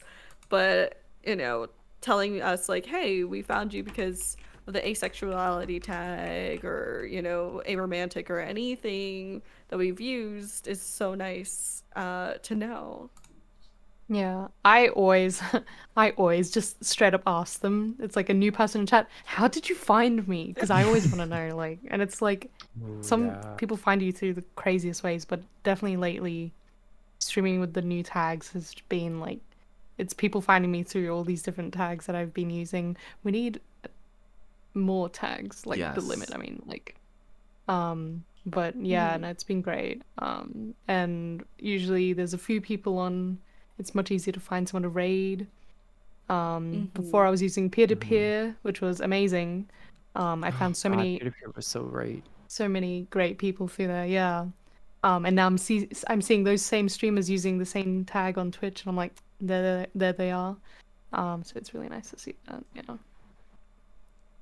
it has come with its trials, um, obviously, which we knew was going to happen. Um, but from what I've seen, um, like the increase in trolls, the increase in kind of abuse that I might be getting in my chat, whilst uh, sure is apparent, is nowhere near outweighed by the connections that I have already made from being able to find fellow aromantic streamers, uh, from you know being able to find fellow queer streamers, and as of what four days ago, being able to now find a agendered streamers as well, because for some reason agender Was wasn't that in only four days ago? it wasn't in the Yeah. original list Yeah, of like 300 wasn't. identities, and I really don't know why. I Right. don't know why. Yeah. It was very confusing, uh, especially because I was like, I fully was like, oh, agender is going to be there. Aromantic is the one I'm going to have to fight for. And it was the other way around. Aromantic was there and agender wasn't. And I was very confused. And yeah, I was very, very, very confused. Um, Mhm. especially when they listed out all the people they'd spoken to as well. um, to like get the list of identities, and I was like, mm-hmm, okay. Um, Yeah. But either way, you know, it's the the amount of people that I've been able to see, the amount of people that flooded to my chat when the email got sent out that agenda, the agenda tag had been added. Like, so many people came to my chat and they was like, "Oh my goodness, Rick, your identity has been validated by Twitch. Aren't you excited?" it's like, yes, uh, You in a way I exist now. Yeah, I exist now. It's Yeah. fantastic. Um, but it's it's it's you know people understand that that's how we that's how we identify. That's how I want people when they come to my space. I want them to see those tags proudly. I'm not ashamed of them. If they have any problems with them, they know where the back button is. Like I want to be able to find my fellow community. I want to be able to proudly display those tags. And as far as I'm concerned, over the past few weeks of them being added, it's just been nothing but community building and being able to kind of yeah be a little bit validated in the content that we create. Not in ourselves but people being able to come and see that i am one of these identities and i'm making this content and they can come and understand that everything that i do has you know the nuances of of the identity behind it. Um and i'm excited to see where it kind of where it goes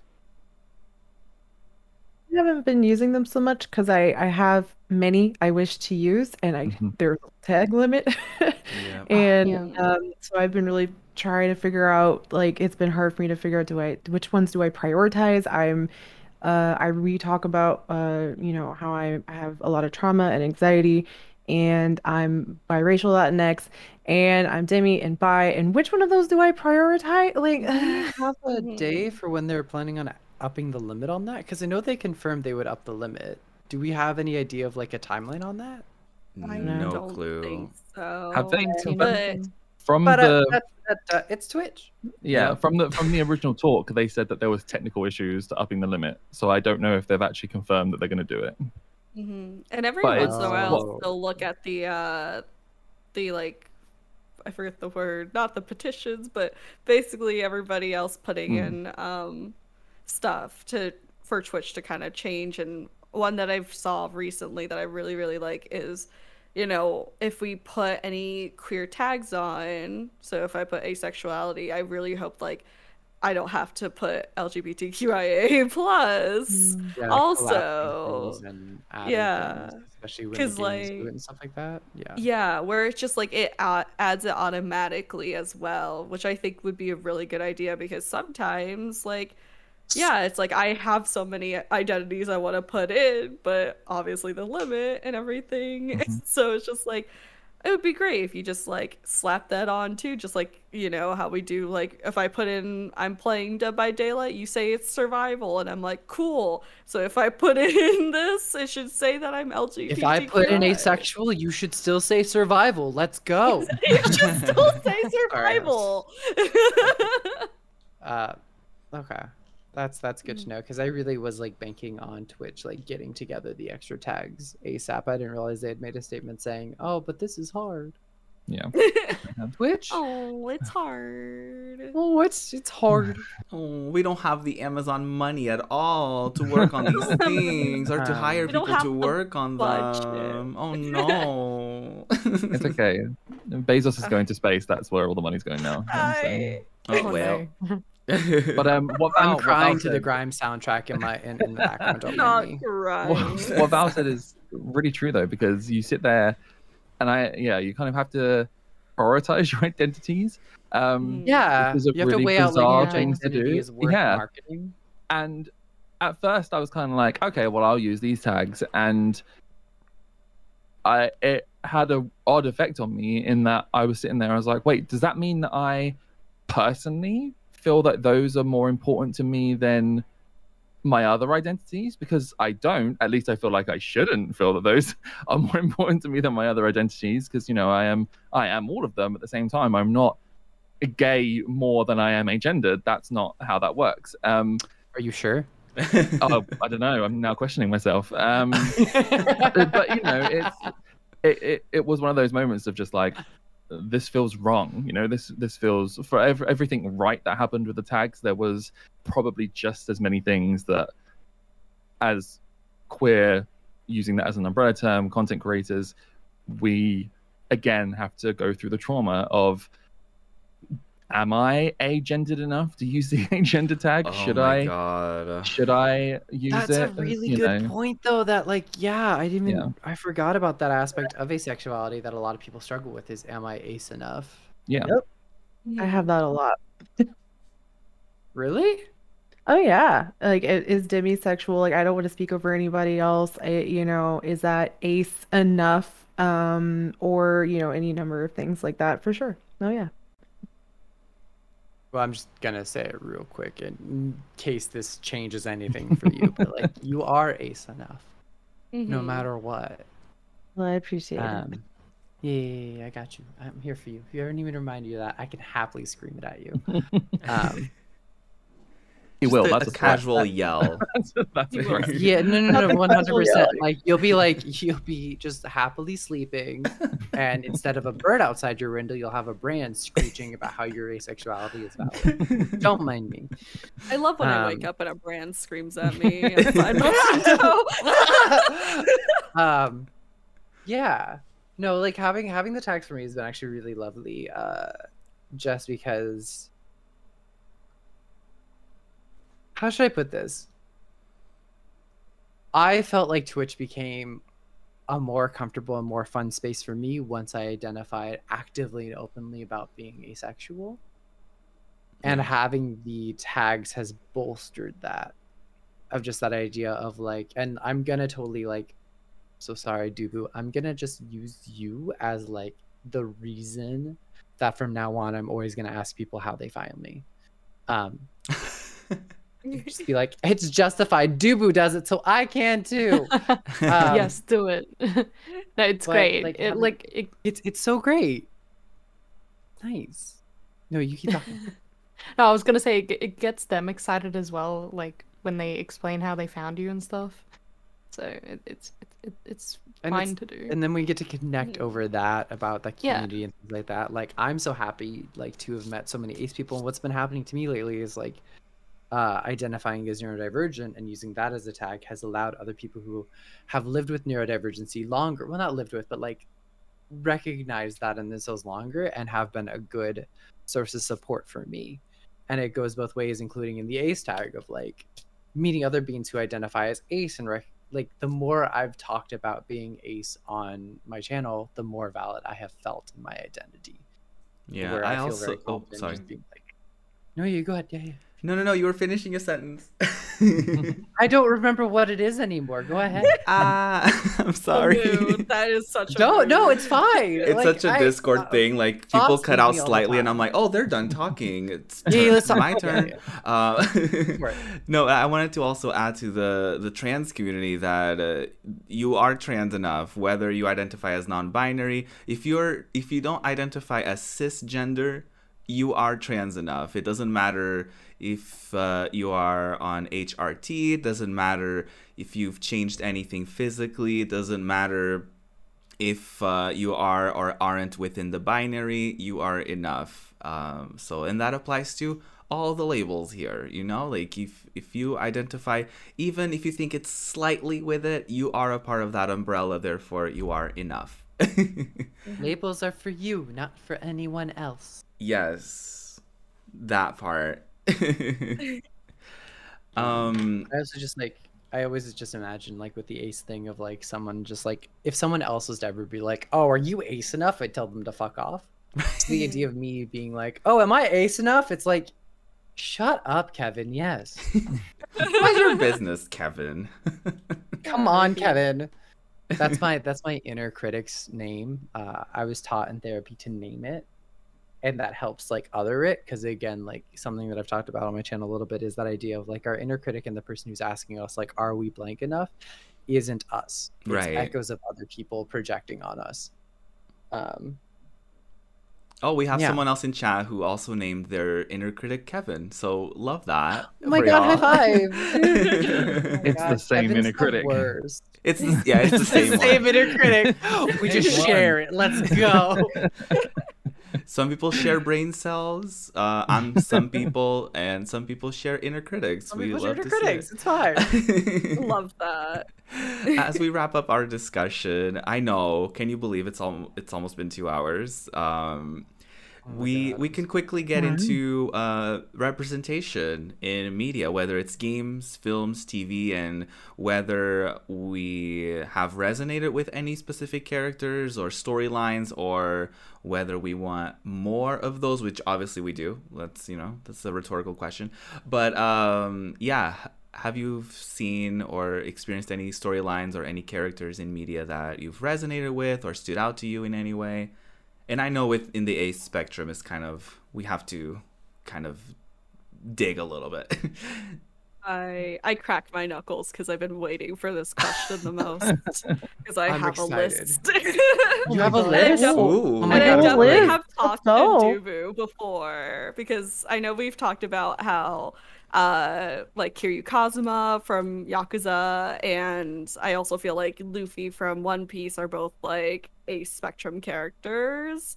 Um one series that I didn't know until recently because I I saw um basically I found them through uh like an agender Twitter, but I found out like Kamen Rider has like a lot of representation and like two of the actors are ace and agender and I was like, yo, this is amazing. And then also play, uh, I believe one of them also their character is agender in the show as well and they have like a lot of representation uh, outside of that too with um, trans characters and gay as well and I was like, excuse me, I didn't know that there was like literally you know, a whole show that has like a bunch of awesome representation, especially Ace and a gender, which is amazing. So, um, they're on like all a bunch of different seasons too. Um, and then one series that I really like, it's not specifically Ace, but um,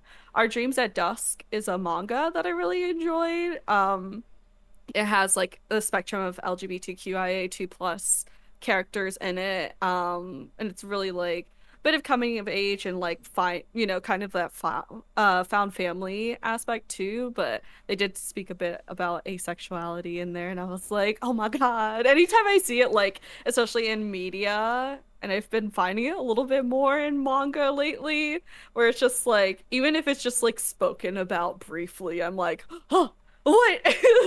There's people out there who realize that there's asexual people and it's always so nice but i will those are the few that i have to briefly talk about Yes. Um, one actually, there's an anime this year slash manga called Bloom Into You, um, which is a Yuri anime, and it has an a like an actual official Ace Arrow Ace uh character, not the main character. Um, but it's the first time I've, uh, well, not one one of the first times I've seen such a happy, like confident Ace character, because he's just like he's so comfortable with how he is and his life and like you know he's he's comfortable with not being in a relationship but he still likes reading like stories about like with with romance in them. He likes mm-hmm. reading manga with story like romance storylines and i'm like this is like like a real person in an anime so i've it would been meaning to read love that it. one. It's on my list. Do it. Yeah So good. i think i'll have to look at my google books too. I think there's like another one that i might have been reading or i might be getting it all mess messy lately but it's always nice to just be like oh now it's like popping up in a lot of cult you know media and stuff too especially i feel like getting it's a lot in manga especially like independent manga i feel um has been popping up more with like lgbtqia2 plus rep um and also seeing a lot more ace people instead of us just being like i think this character is like i said my first two. I was like i feel like they must be right? But like it's nice to actually start seeing like hey um companies and shows and different media are starting to take the steps to showcase there are people outside of just being gay and lesbian which is amazing too. But like, I would love to see more. I mean, I, I, I, I'm really excited to hear that these characters exist. Uh, at the same time, it's a little heart wrenching for me to recognize that these characters aren't existing in Western media. yes. Oh yeah. Um, so like I did a quick Google of asexual characters, and like in animation, there's eight. In film, there's three. In literature, there's maybe ten. Uh, and it's one of those things where it's like I'm glad that those characters exist, but damn, Yeah. Yeah. hmm like Yeah, and the- it always only- always kills me sorry i was just gonna say Oh, that it always kills me when the go-to character that people say is ace is spongebob Oh, Oh. no! I didn't No. even think I about him earlier. really? Ew. yeah because and like i've had someone be like yeah but in one episode he actually like asexually reproduces and i'm like uh. I hate that. Ah, yes, He's a I sea also say sponge. sexually hate everything about that. um but yeah like i think the other the other character that we would probably all know off the top of our head is peridot from steven universe Mhm. um but that's about it like it's there's there's very very few characters I think who have actively been asexual on yeah. Yeah, for me, the only character I could think of was Parvati from Outer Worlds. Uh, Yeah. which you have to have it played or Outer one World. I on this. recommend it. Um, Parvati has a canon, like she has an ace. Uh, it's romantic relationship, and it's just so cute. And she directly states that she's ace, and like, it's it's very like it talks about how attraction is different for her, so she wasn't sure how to make that work romantically, and like that was really refreshing for me because I kind of exist in a similar space. I think it's the only time I've seen eh, like that kind of a romantic like ace relationship like depicted in a game. it's the only one on the wikipedia Yeah, like literally the only thing I could think of. it's I, literally the only yeah. one so that, that's the only thing I could get because I was equally kind of I was like I was trying to look and think like I can think of a couple of characters like in Hades. I'm sure most people think of Artemis as like an ace or arrow, um, or ace and arrow. Uh, hey uh, exactly character, but she's not confirmed that. I don't think. Um, I would be really happy if she was, but um. Mm. So I was trying to look for like confirmed, like canonical, and that was the only one I think- could find or think of. Parvati's the only one Yeah. There's like sucks. you have to go for like the small games if you want to find ace characters, like you know, Mhm. like indie games, like Ace in Space. I love that game. Um, Mhm. Arcade Spirits, I remember has like an Mhm. aromantic, well, yeah, asexual I think that's aromantic one of the few games really I've nice. seen But have even, like, like- an actual ace option. hmm But Mm. even like Bugsnax, which has all sorts of queer representation, I can't stop thinking about Bugsnax ever. Uh, Hmm. But they have a character Gramble who it's hinted pretty severely that they're asexual, but they never actually like say they are this thing, which is yeah, it's it's interesting to me that. I, I yeah I'm craving I'm I think I now that we're having this conversation I'm craving characters that are just flat out like look I'm Ace Yeah. yeah, yeah. I think Um, you could you could because of- say that at the start of a platformer and I'd be happy. Yeah. I think because of the lack of character and because of the lack of kind of direct representation, I find myself kind of gravitating towards the stories that don't necessarily focus around sex or relationships or romanticism as their Mm. core kind of a core pillar of their story, which is still fair and far between because whilst don't get me wrong, writing isn't easy, script writing and you know story writing isn't is not an easy thing to do.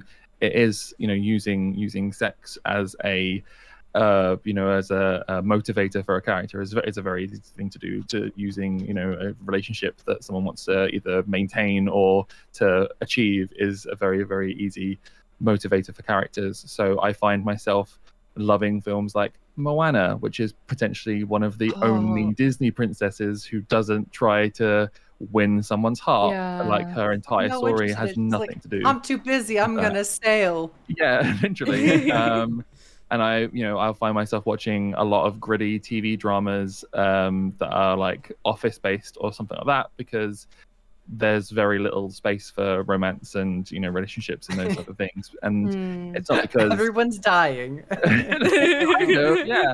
Essentially, I like I've been watching Sweet Tooth recently, which uh, on Netflix is incredible. Yeah, Sweet Tooth is incredible. Bless. Again, it's more about familial relationships rather than you know interpersonal sexual relationships, um, which is fantastic, and it's a breath of fresh air when I know that I kind of touched on it earlier. I again, I don't want to give off the impression that I'm dead inside because I promise I'm not. But like the the chase of two people going through hardships and then finally overcoming it and getting together at the end doesn't really trigger that emotional response that it does in a lot of other people. Um, but you show me a, a video or a film where you know the sister has sacrificed everything to save her brother, I will be in floods of tears underneath my blankets. You know, not being able to coherently put a sentence together because that kind of connects to me way more. Um, so that's what I found myself doing instead of trying to seek out, you know, as you say, those characters that kind of, as we've just proved, don't really exist to a huge extent. I find myself going to stories instead, um, which is nice, but it would be nicer if we had, you know, actual representation instead. Yeah, I feel like. Oh, sorry. No, it's all good. I was just gonna go back to the talk about Western media, how like it is something where I think they just really focus more on also the kill your gays aspect too. hmm But Kill your like whenever yeah, they're like there's a gay, they must be "Oh, having sex constantly. They Yeah. must be super sexual. They must be dead in like the first episode Ugh. they're in. They're hate it. also like the very sassy friend as well, who's there for the comedy relief sometimes. And it's like, how about we not do that and let's step out of there? Let's also show other representation. And it, like we said, it really just comes down to like indie groups, honestly. Like, those are always the ones where it's like, if we need to find representation it's always like the smaller indies instead of like big media because big media's go- gonna just kill us off anyway Right. Yeah. Um, Bo- people were mentioning BoJack Horseman in chat. I love the way they did. Uh, so Todd is asexual in that. They did a whole like coming out. They did. They show him finding He, his like, community, Glad, and I'm like, right? He, yeah. Um, I, I can't remember, but I. It was a. It was nice to see that in like such a that's nice. you know that's a pretty big show so um meanwhile like there's been bad representation like in house i think it was um where they treated it as a disease pretty much so yeah uh, yeah Yeah, that show it was was pretty horrifying. very problematic. oh yeah yeah I forgot. I forgot about how how asexuality could be treated as a disease. I forgot about that entire aspect of these conversations. right like o- like older ish uh, medical shows where you're like oh you're fixing someone that You don't want to have sex? That needs to be cured. right Yeah. no that's that's a huge problem in a lot of like hopefully we've moved on from it but from a lot of those early 90s rom-coms was a lot of women not wanting sex and men having to be the ones to fix that um and chasing after I will them, and it's conquer like, this mm, mountain. yeah exactly. And it's I will Literally- again plant my flag. yeah. So Hate many rom-coms are just like this is a you know a woman who's just out there doing her thing just living her life minding her you know, business. Minding her business. Women are not allowed to live their comes lives. in, yeah. Not looking for a relationship at all. And then it's like a man comes in and then it's like we're gonna get it on. We're gonna date. You're I, i'm gonna get you out of here. You're probably just gonna become a, a, a housewife now. It's like That that whole fix it, I will fix Uh, you thing. I hate that. Yeah which all really just comes down to the whole thing of yeah i can i can change you you haven't met the one yet hmm Right. Yeah. It's a it's a problem for sure. I think like uh, we talked about it kind of um within like previous conversations that we that we had, but too bad if you're listening to it again.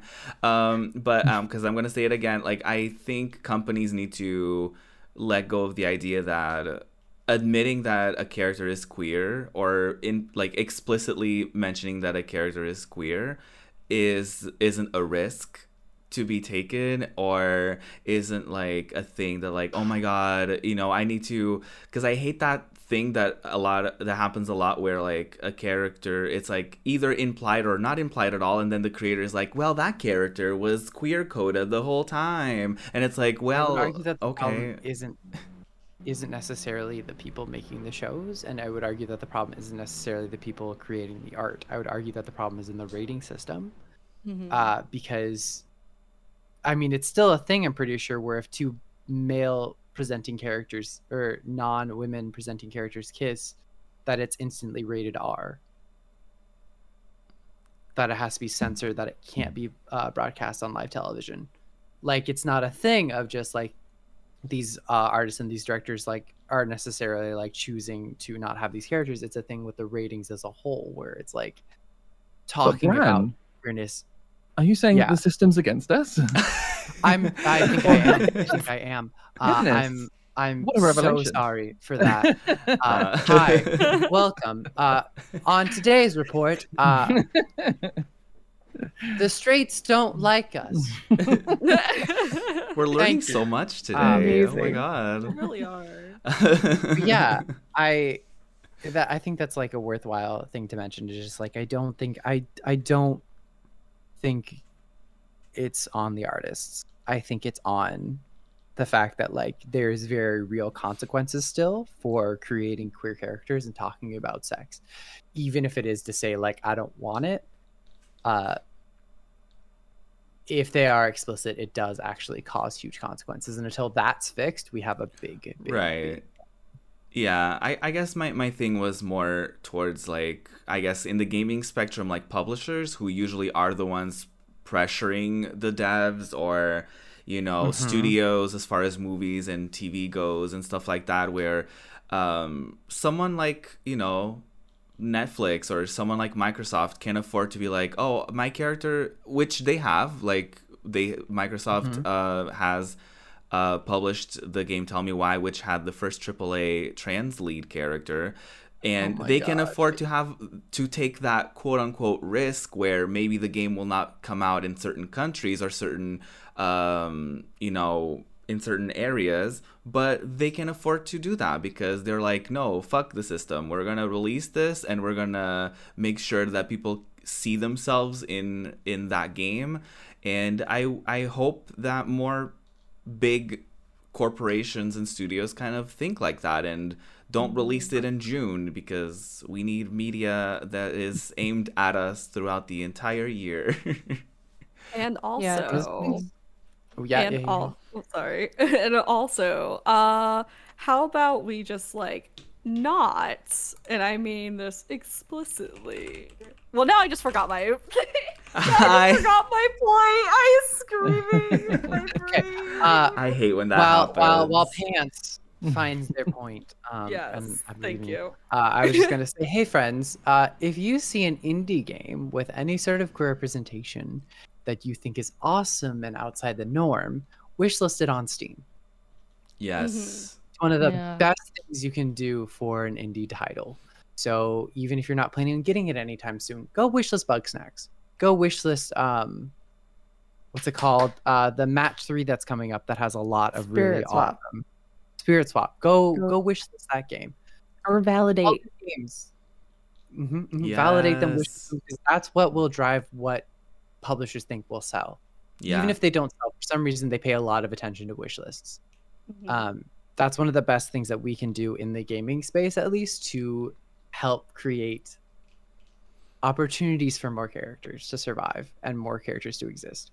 uh, we do unfortunately we don't really have that kind of say when it comes to popular media like television and things like that but i'm willing to bet that if we can start changing the game space in a very positive way especially with the force that it's been in the past year uh, popular media will follow yeah.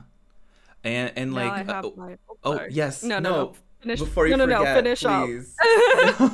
I, I I have it written, so I will remember. okay. I just wanted to add, like, in other types of media, ways that you can support is uh, by literally opening your purse. Like, if you see, you know, if a movie comes out and you can afford to go see it multiple times, do it like bring friends over like do all as much as you can so that they see that money can be made that actually our money is actually worth it turns out our money is the, has the same value as straight money uh, who would have thought mm-hmm. um, and in the opposite end if you see a show that's portraying us negatively or prob- in a problematic way, then actively don't support it. Don't click on their social media. Don't in- don't engage with them. Don't give them the follows or the clicks or the retweets.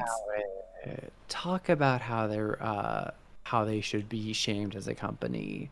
Yeah. Like already uh, there's an indie game that's coming out that I won't get into too much, but it had some language uh, that was very um, uh, that I it's hard to imagine that they didn't realize it, but still, that was very much like uh, hinted at anti-protester and anti-indigenous people's language. Uh, but because the content creators who were playing the game realized that and started talking about that, that's being patched out, and that's being completely changed and rewritten, and hopefully for the better, so that it has a positive effect as opposed to a negative effect. Talking about these things on social media is huge. Retweeting yeah. things is huge. Making jokes and criticizing things is huge Mm-hmm. Um, and it's free. Yeah. Be an ass. Yeah. It's free. Do it. Bullying works.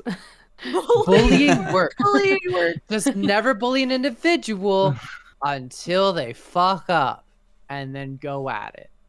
I'm kidding don't. This is not. That's hi. not the takeaway. Um, no. The, the, no. the, views of us as a whole do, are not represented by one individual. Uh, no, don't don't no? bully, don't bully. But the idea is like if if there's a project or something out there that causes pain, like to talk about these things and address it. Like we've already seen big changes in the space. Like for mm-hmm. instance, uh, Gamer Glam Cosmetics uh, is now thriving. Uh, a large part because of the bullshit that Elf Cosmetics pulled. Mm. Um, games like Remothered are basically not played in queer communities anymore because we're all aware of how trash they are. Um, yeah, I would say like I think that there's an expectation like with content creation that if you don't stream, if you don't have a big platform, that your voice doesn't matter. But that's just not the case. Um, talking about these things on social media is huge, uh, because yeah, that's just how it works. Um, and again, it's free. Yeah. Mm-hmm. I I have my point and I'm ready. I'm ready. um, yes. Okay. I am sick of also queer, you know, representation in games only being about trauma.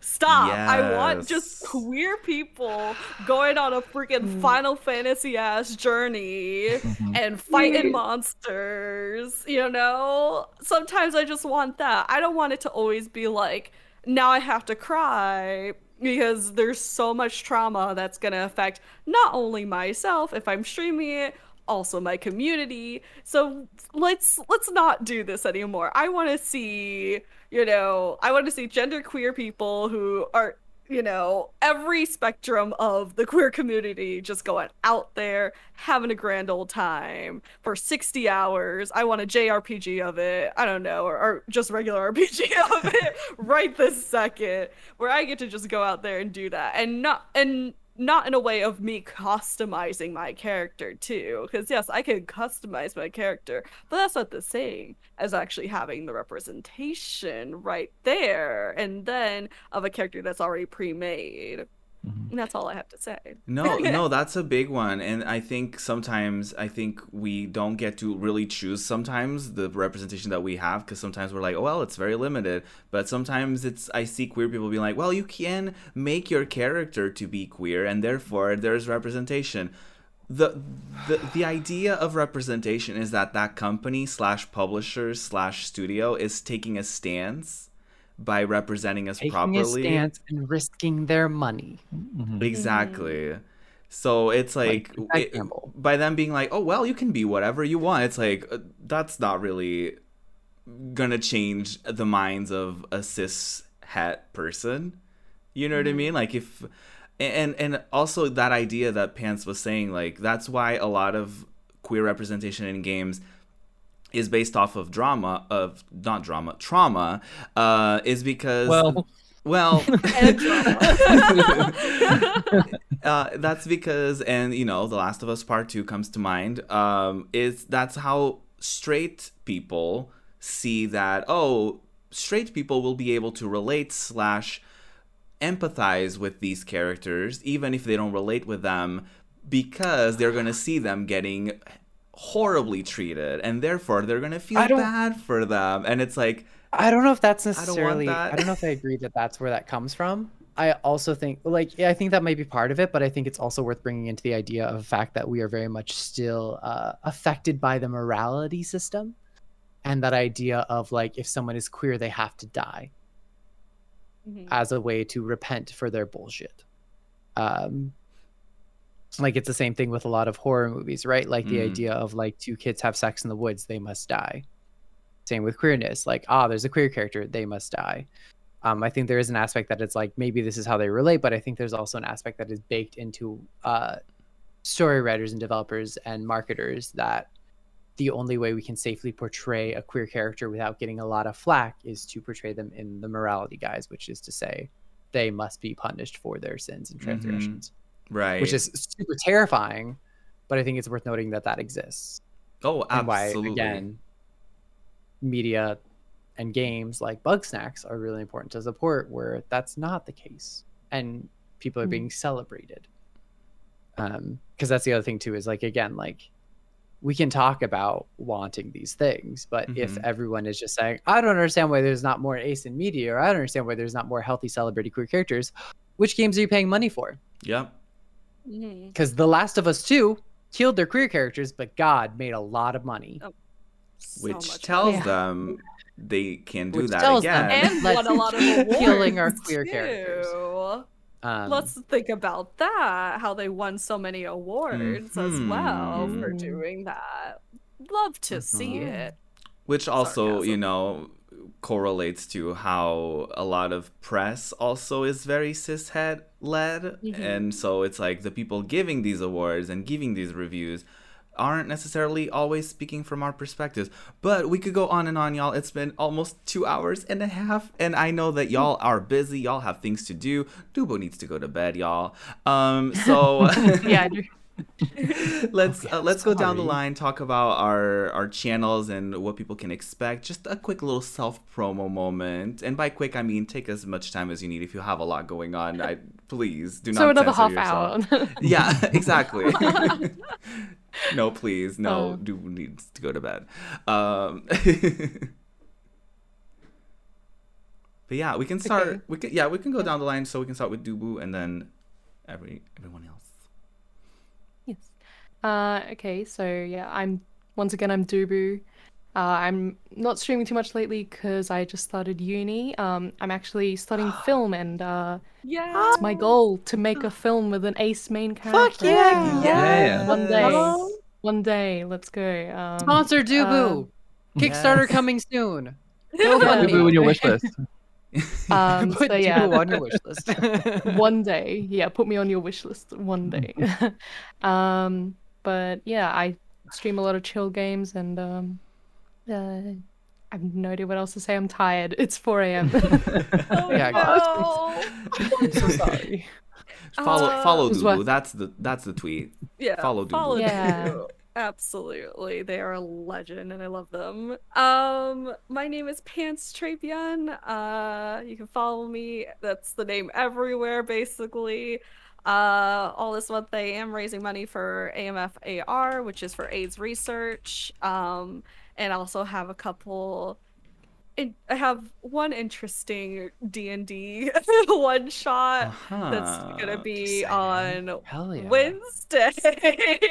Mhm. uh, so definitely check on that because it's going to be my first time DMing and also a lot of other people's first times or people who haven't played very much as well. Uh, awesome. And maybe you'll see Ruby there. I don't Uh-huh. know. I'm trying to hint at it by- with my reactions. Like, uh huh. I love it. Uh, and yeah, I'm just chaotic, queer, and a VTuber most of the time. Oh So yeah. hello. yes. Bran. Uh, hi, I'm Bran.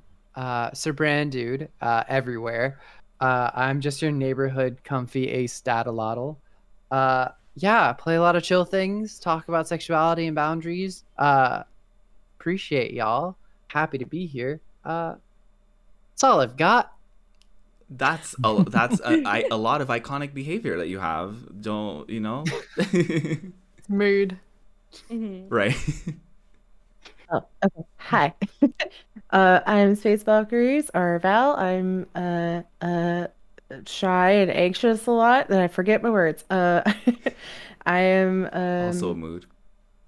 right. uh, I I do a lot of cozy games, narrative games. I'm also a sci-fi fantasy writer, so I like everything and anything in terms of narrative, uh, and especially bonus points if it's like you know gay. Make it not straight. Thank you. Um, I'm losing my words. Uh, oh, the one thing I did have this month that already happened, but I'm still technically part of, is uh, I am part of Twitch's Pride 2021 event. So Uh, great. And I got to be on So front great. page. So that was the thing. That was cool. I got to talk about not knowing what my gender is on in front of a lot of people. and that it's okay. So yeah. Love that. Normalizing those conversations is huge Hell as well. yeah. Yeah. Uh, cool. Hi, everyone. I'm Rick, uh, or Watermelon, or Kiki if I'm doing drag, uh, which I do on Wednesdays and Saturdays. Um, I am, yeah, queer content creator too, uh, very, very chaotic. Uh, I am agendered, aromantic. I talk about that a lot in my streams. Um, yeah, uh, play a lot of um, multiplayer games, DBD, MMOs like Final Fantasy 14. Um, try to play a lot of narrative games too. Uh, trying to work my way through Horizon Zero Dawn at the moment. Um, all that good stuff. Um, also play a lot of tabletop RPGs too, so we try and do at least once a month. Um, before Christmas, it was uh, we had a few D and D one shots. Uh, we recently just did a Thirsty Sword Lesbians um, campaign, which again is another amazing queer uh, tabletop RPG, which is literally dripping in queerness. So you could not get more queer. So It's- good. it's so good. Uh, another another thing to support if you like tabletop RPGs and queerness. Uh, and yeah, we'd love to have you over the Melon Patch. So come over and check us out at some point. Hell yes. Please follow all of them. All of their links are in chat if you're on Twitch. They're in the description if you're on YouTube and literally everywhere else in uh, where you can listen to podcasts like Spotify, Apple Podcasts, all that fun stuff. You can find me on most platforms at Project Ruby, the Project Ruby on TikTok. I may or may not be getting into, you know, uh, tabletop RPGs myself, uh, but you didn't hear it from me. Uh, more to come on my Twitter. Um, I don't know why an accent just comes out of nowhere every once in a while. Love that for me. Um, an accent that's not even my own, you know? L- love that. I have my own accent. I don't need to replicate a different one. Why do I do that? Um, but thank you so much. Uh, next week we're gonna have a panel on queer media.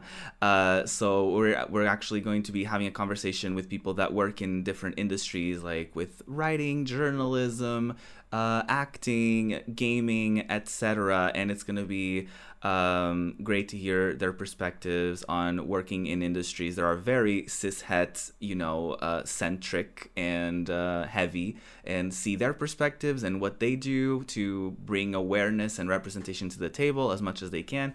So uh, please stay tuned for that. It's going to be next week. I'm pretty sure same time, uh, but I'll confirm it on Twitter. I forget things.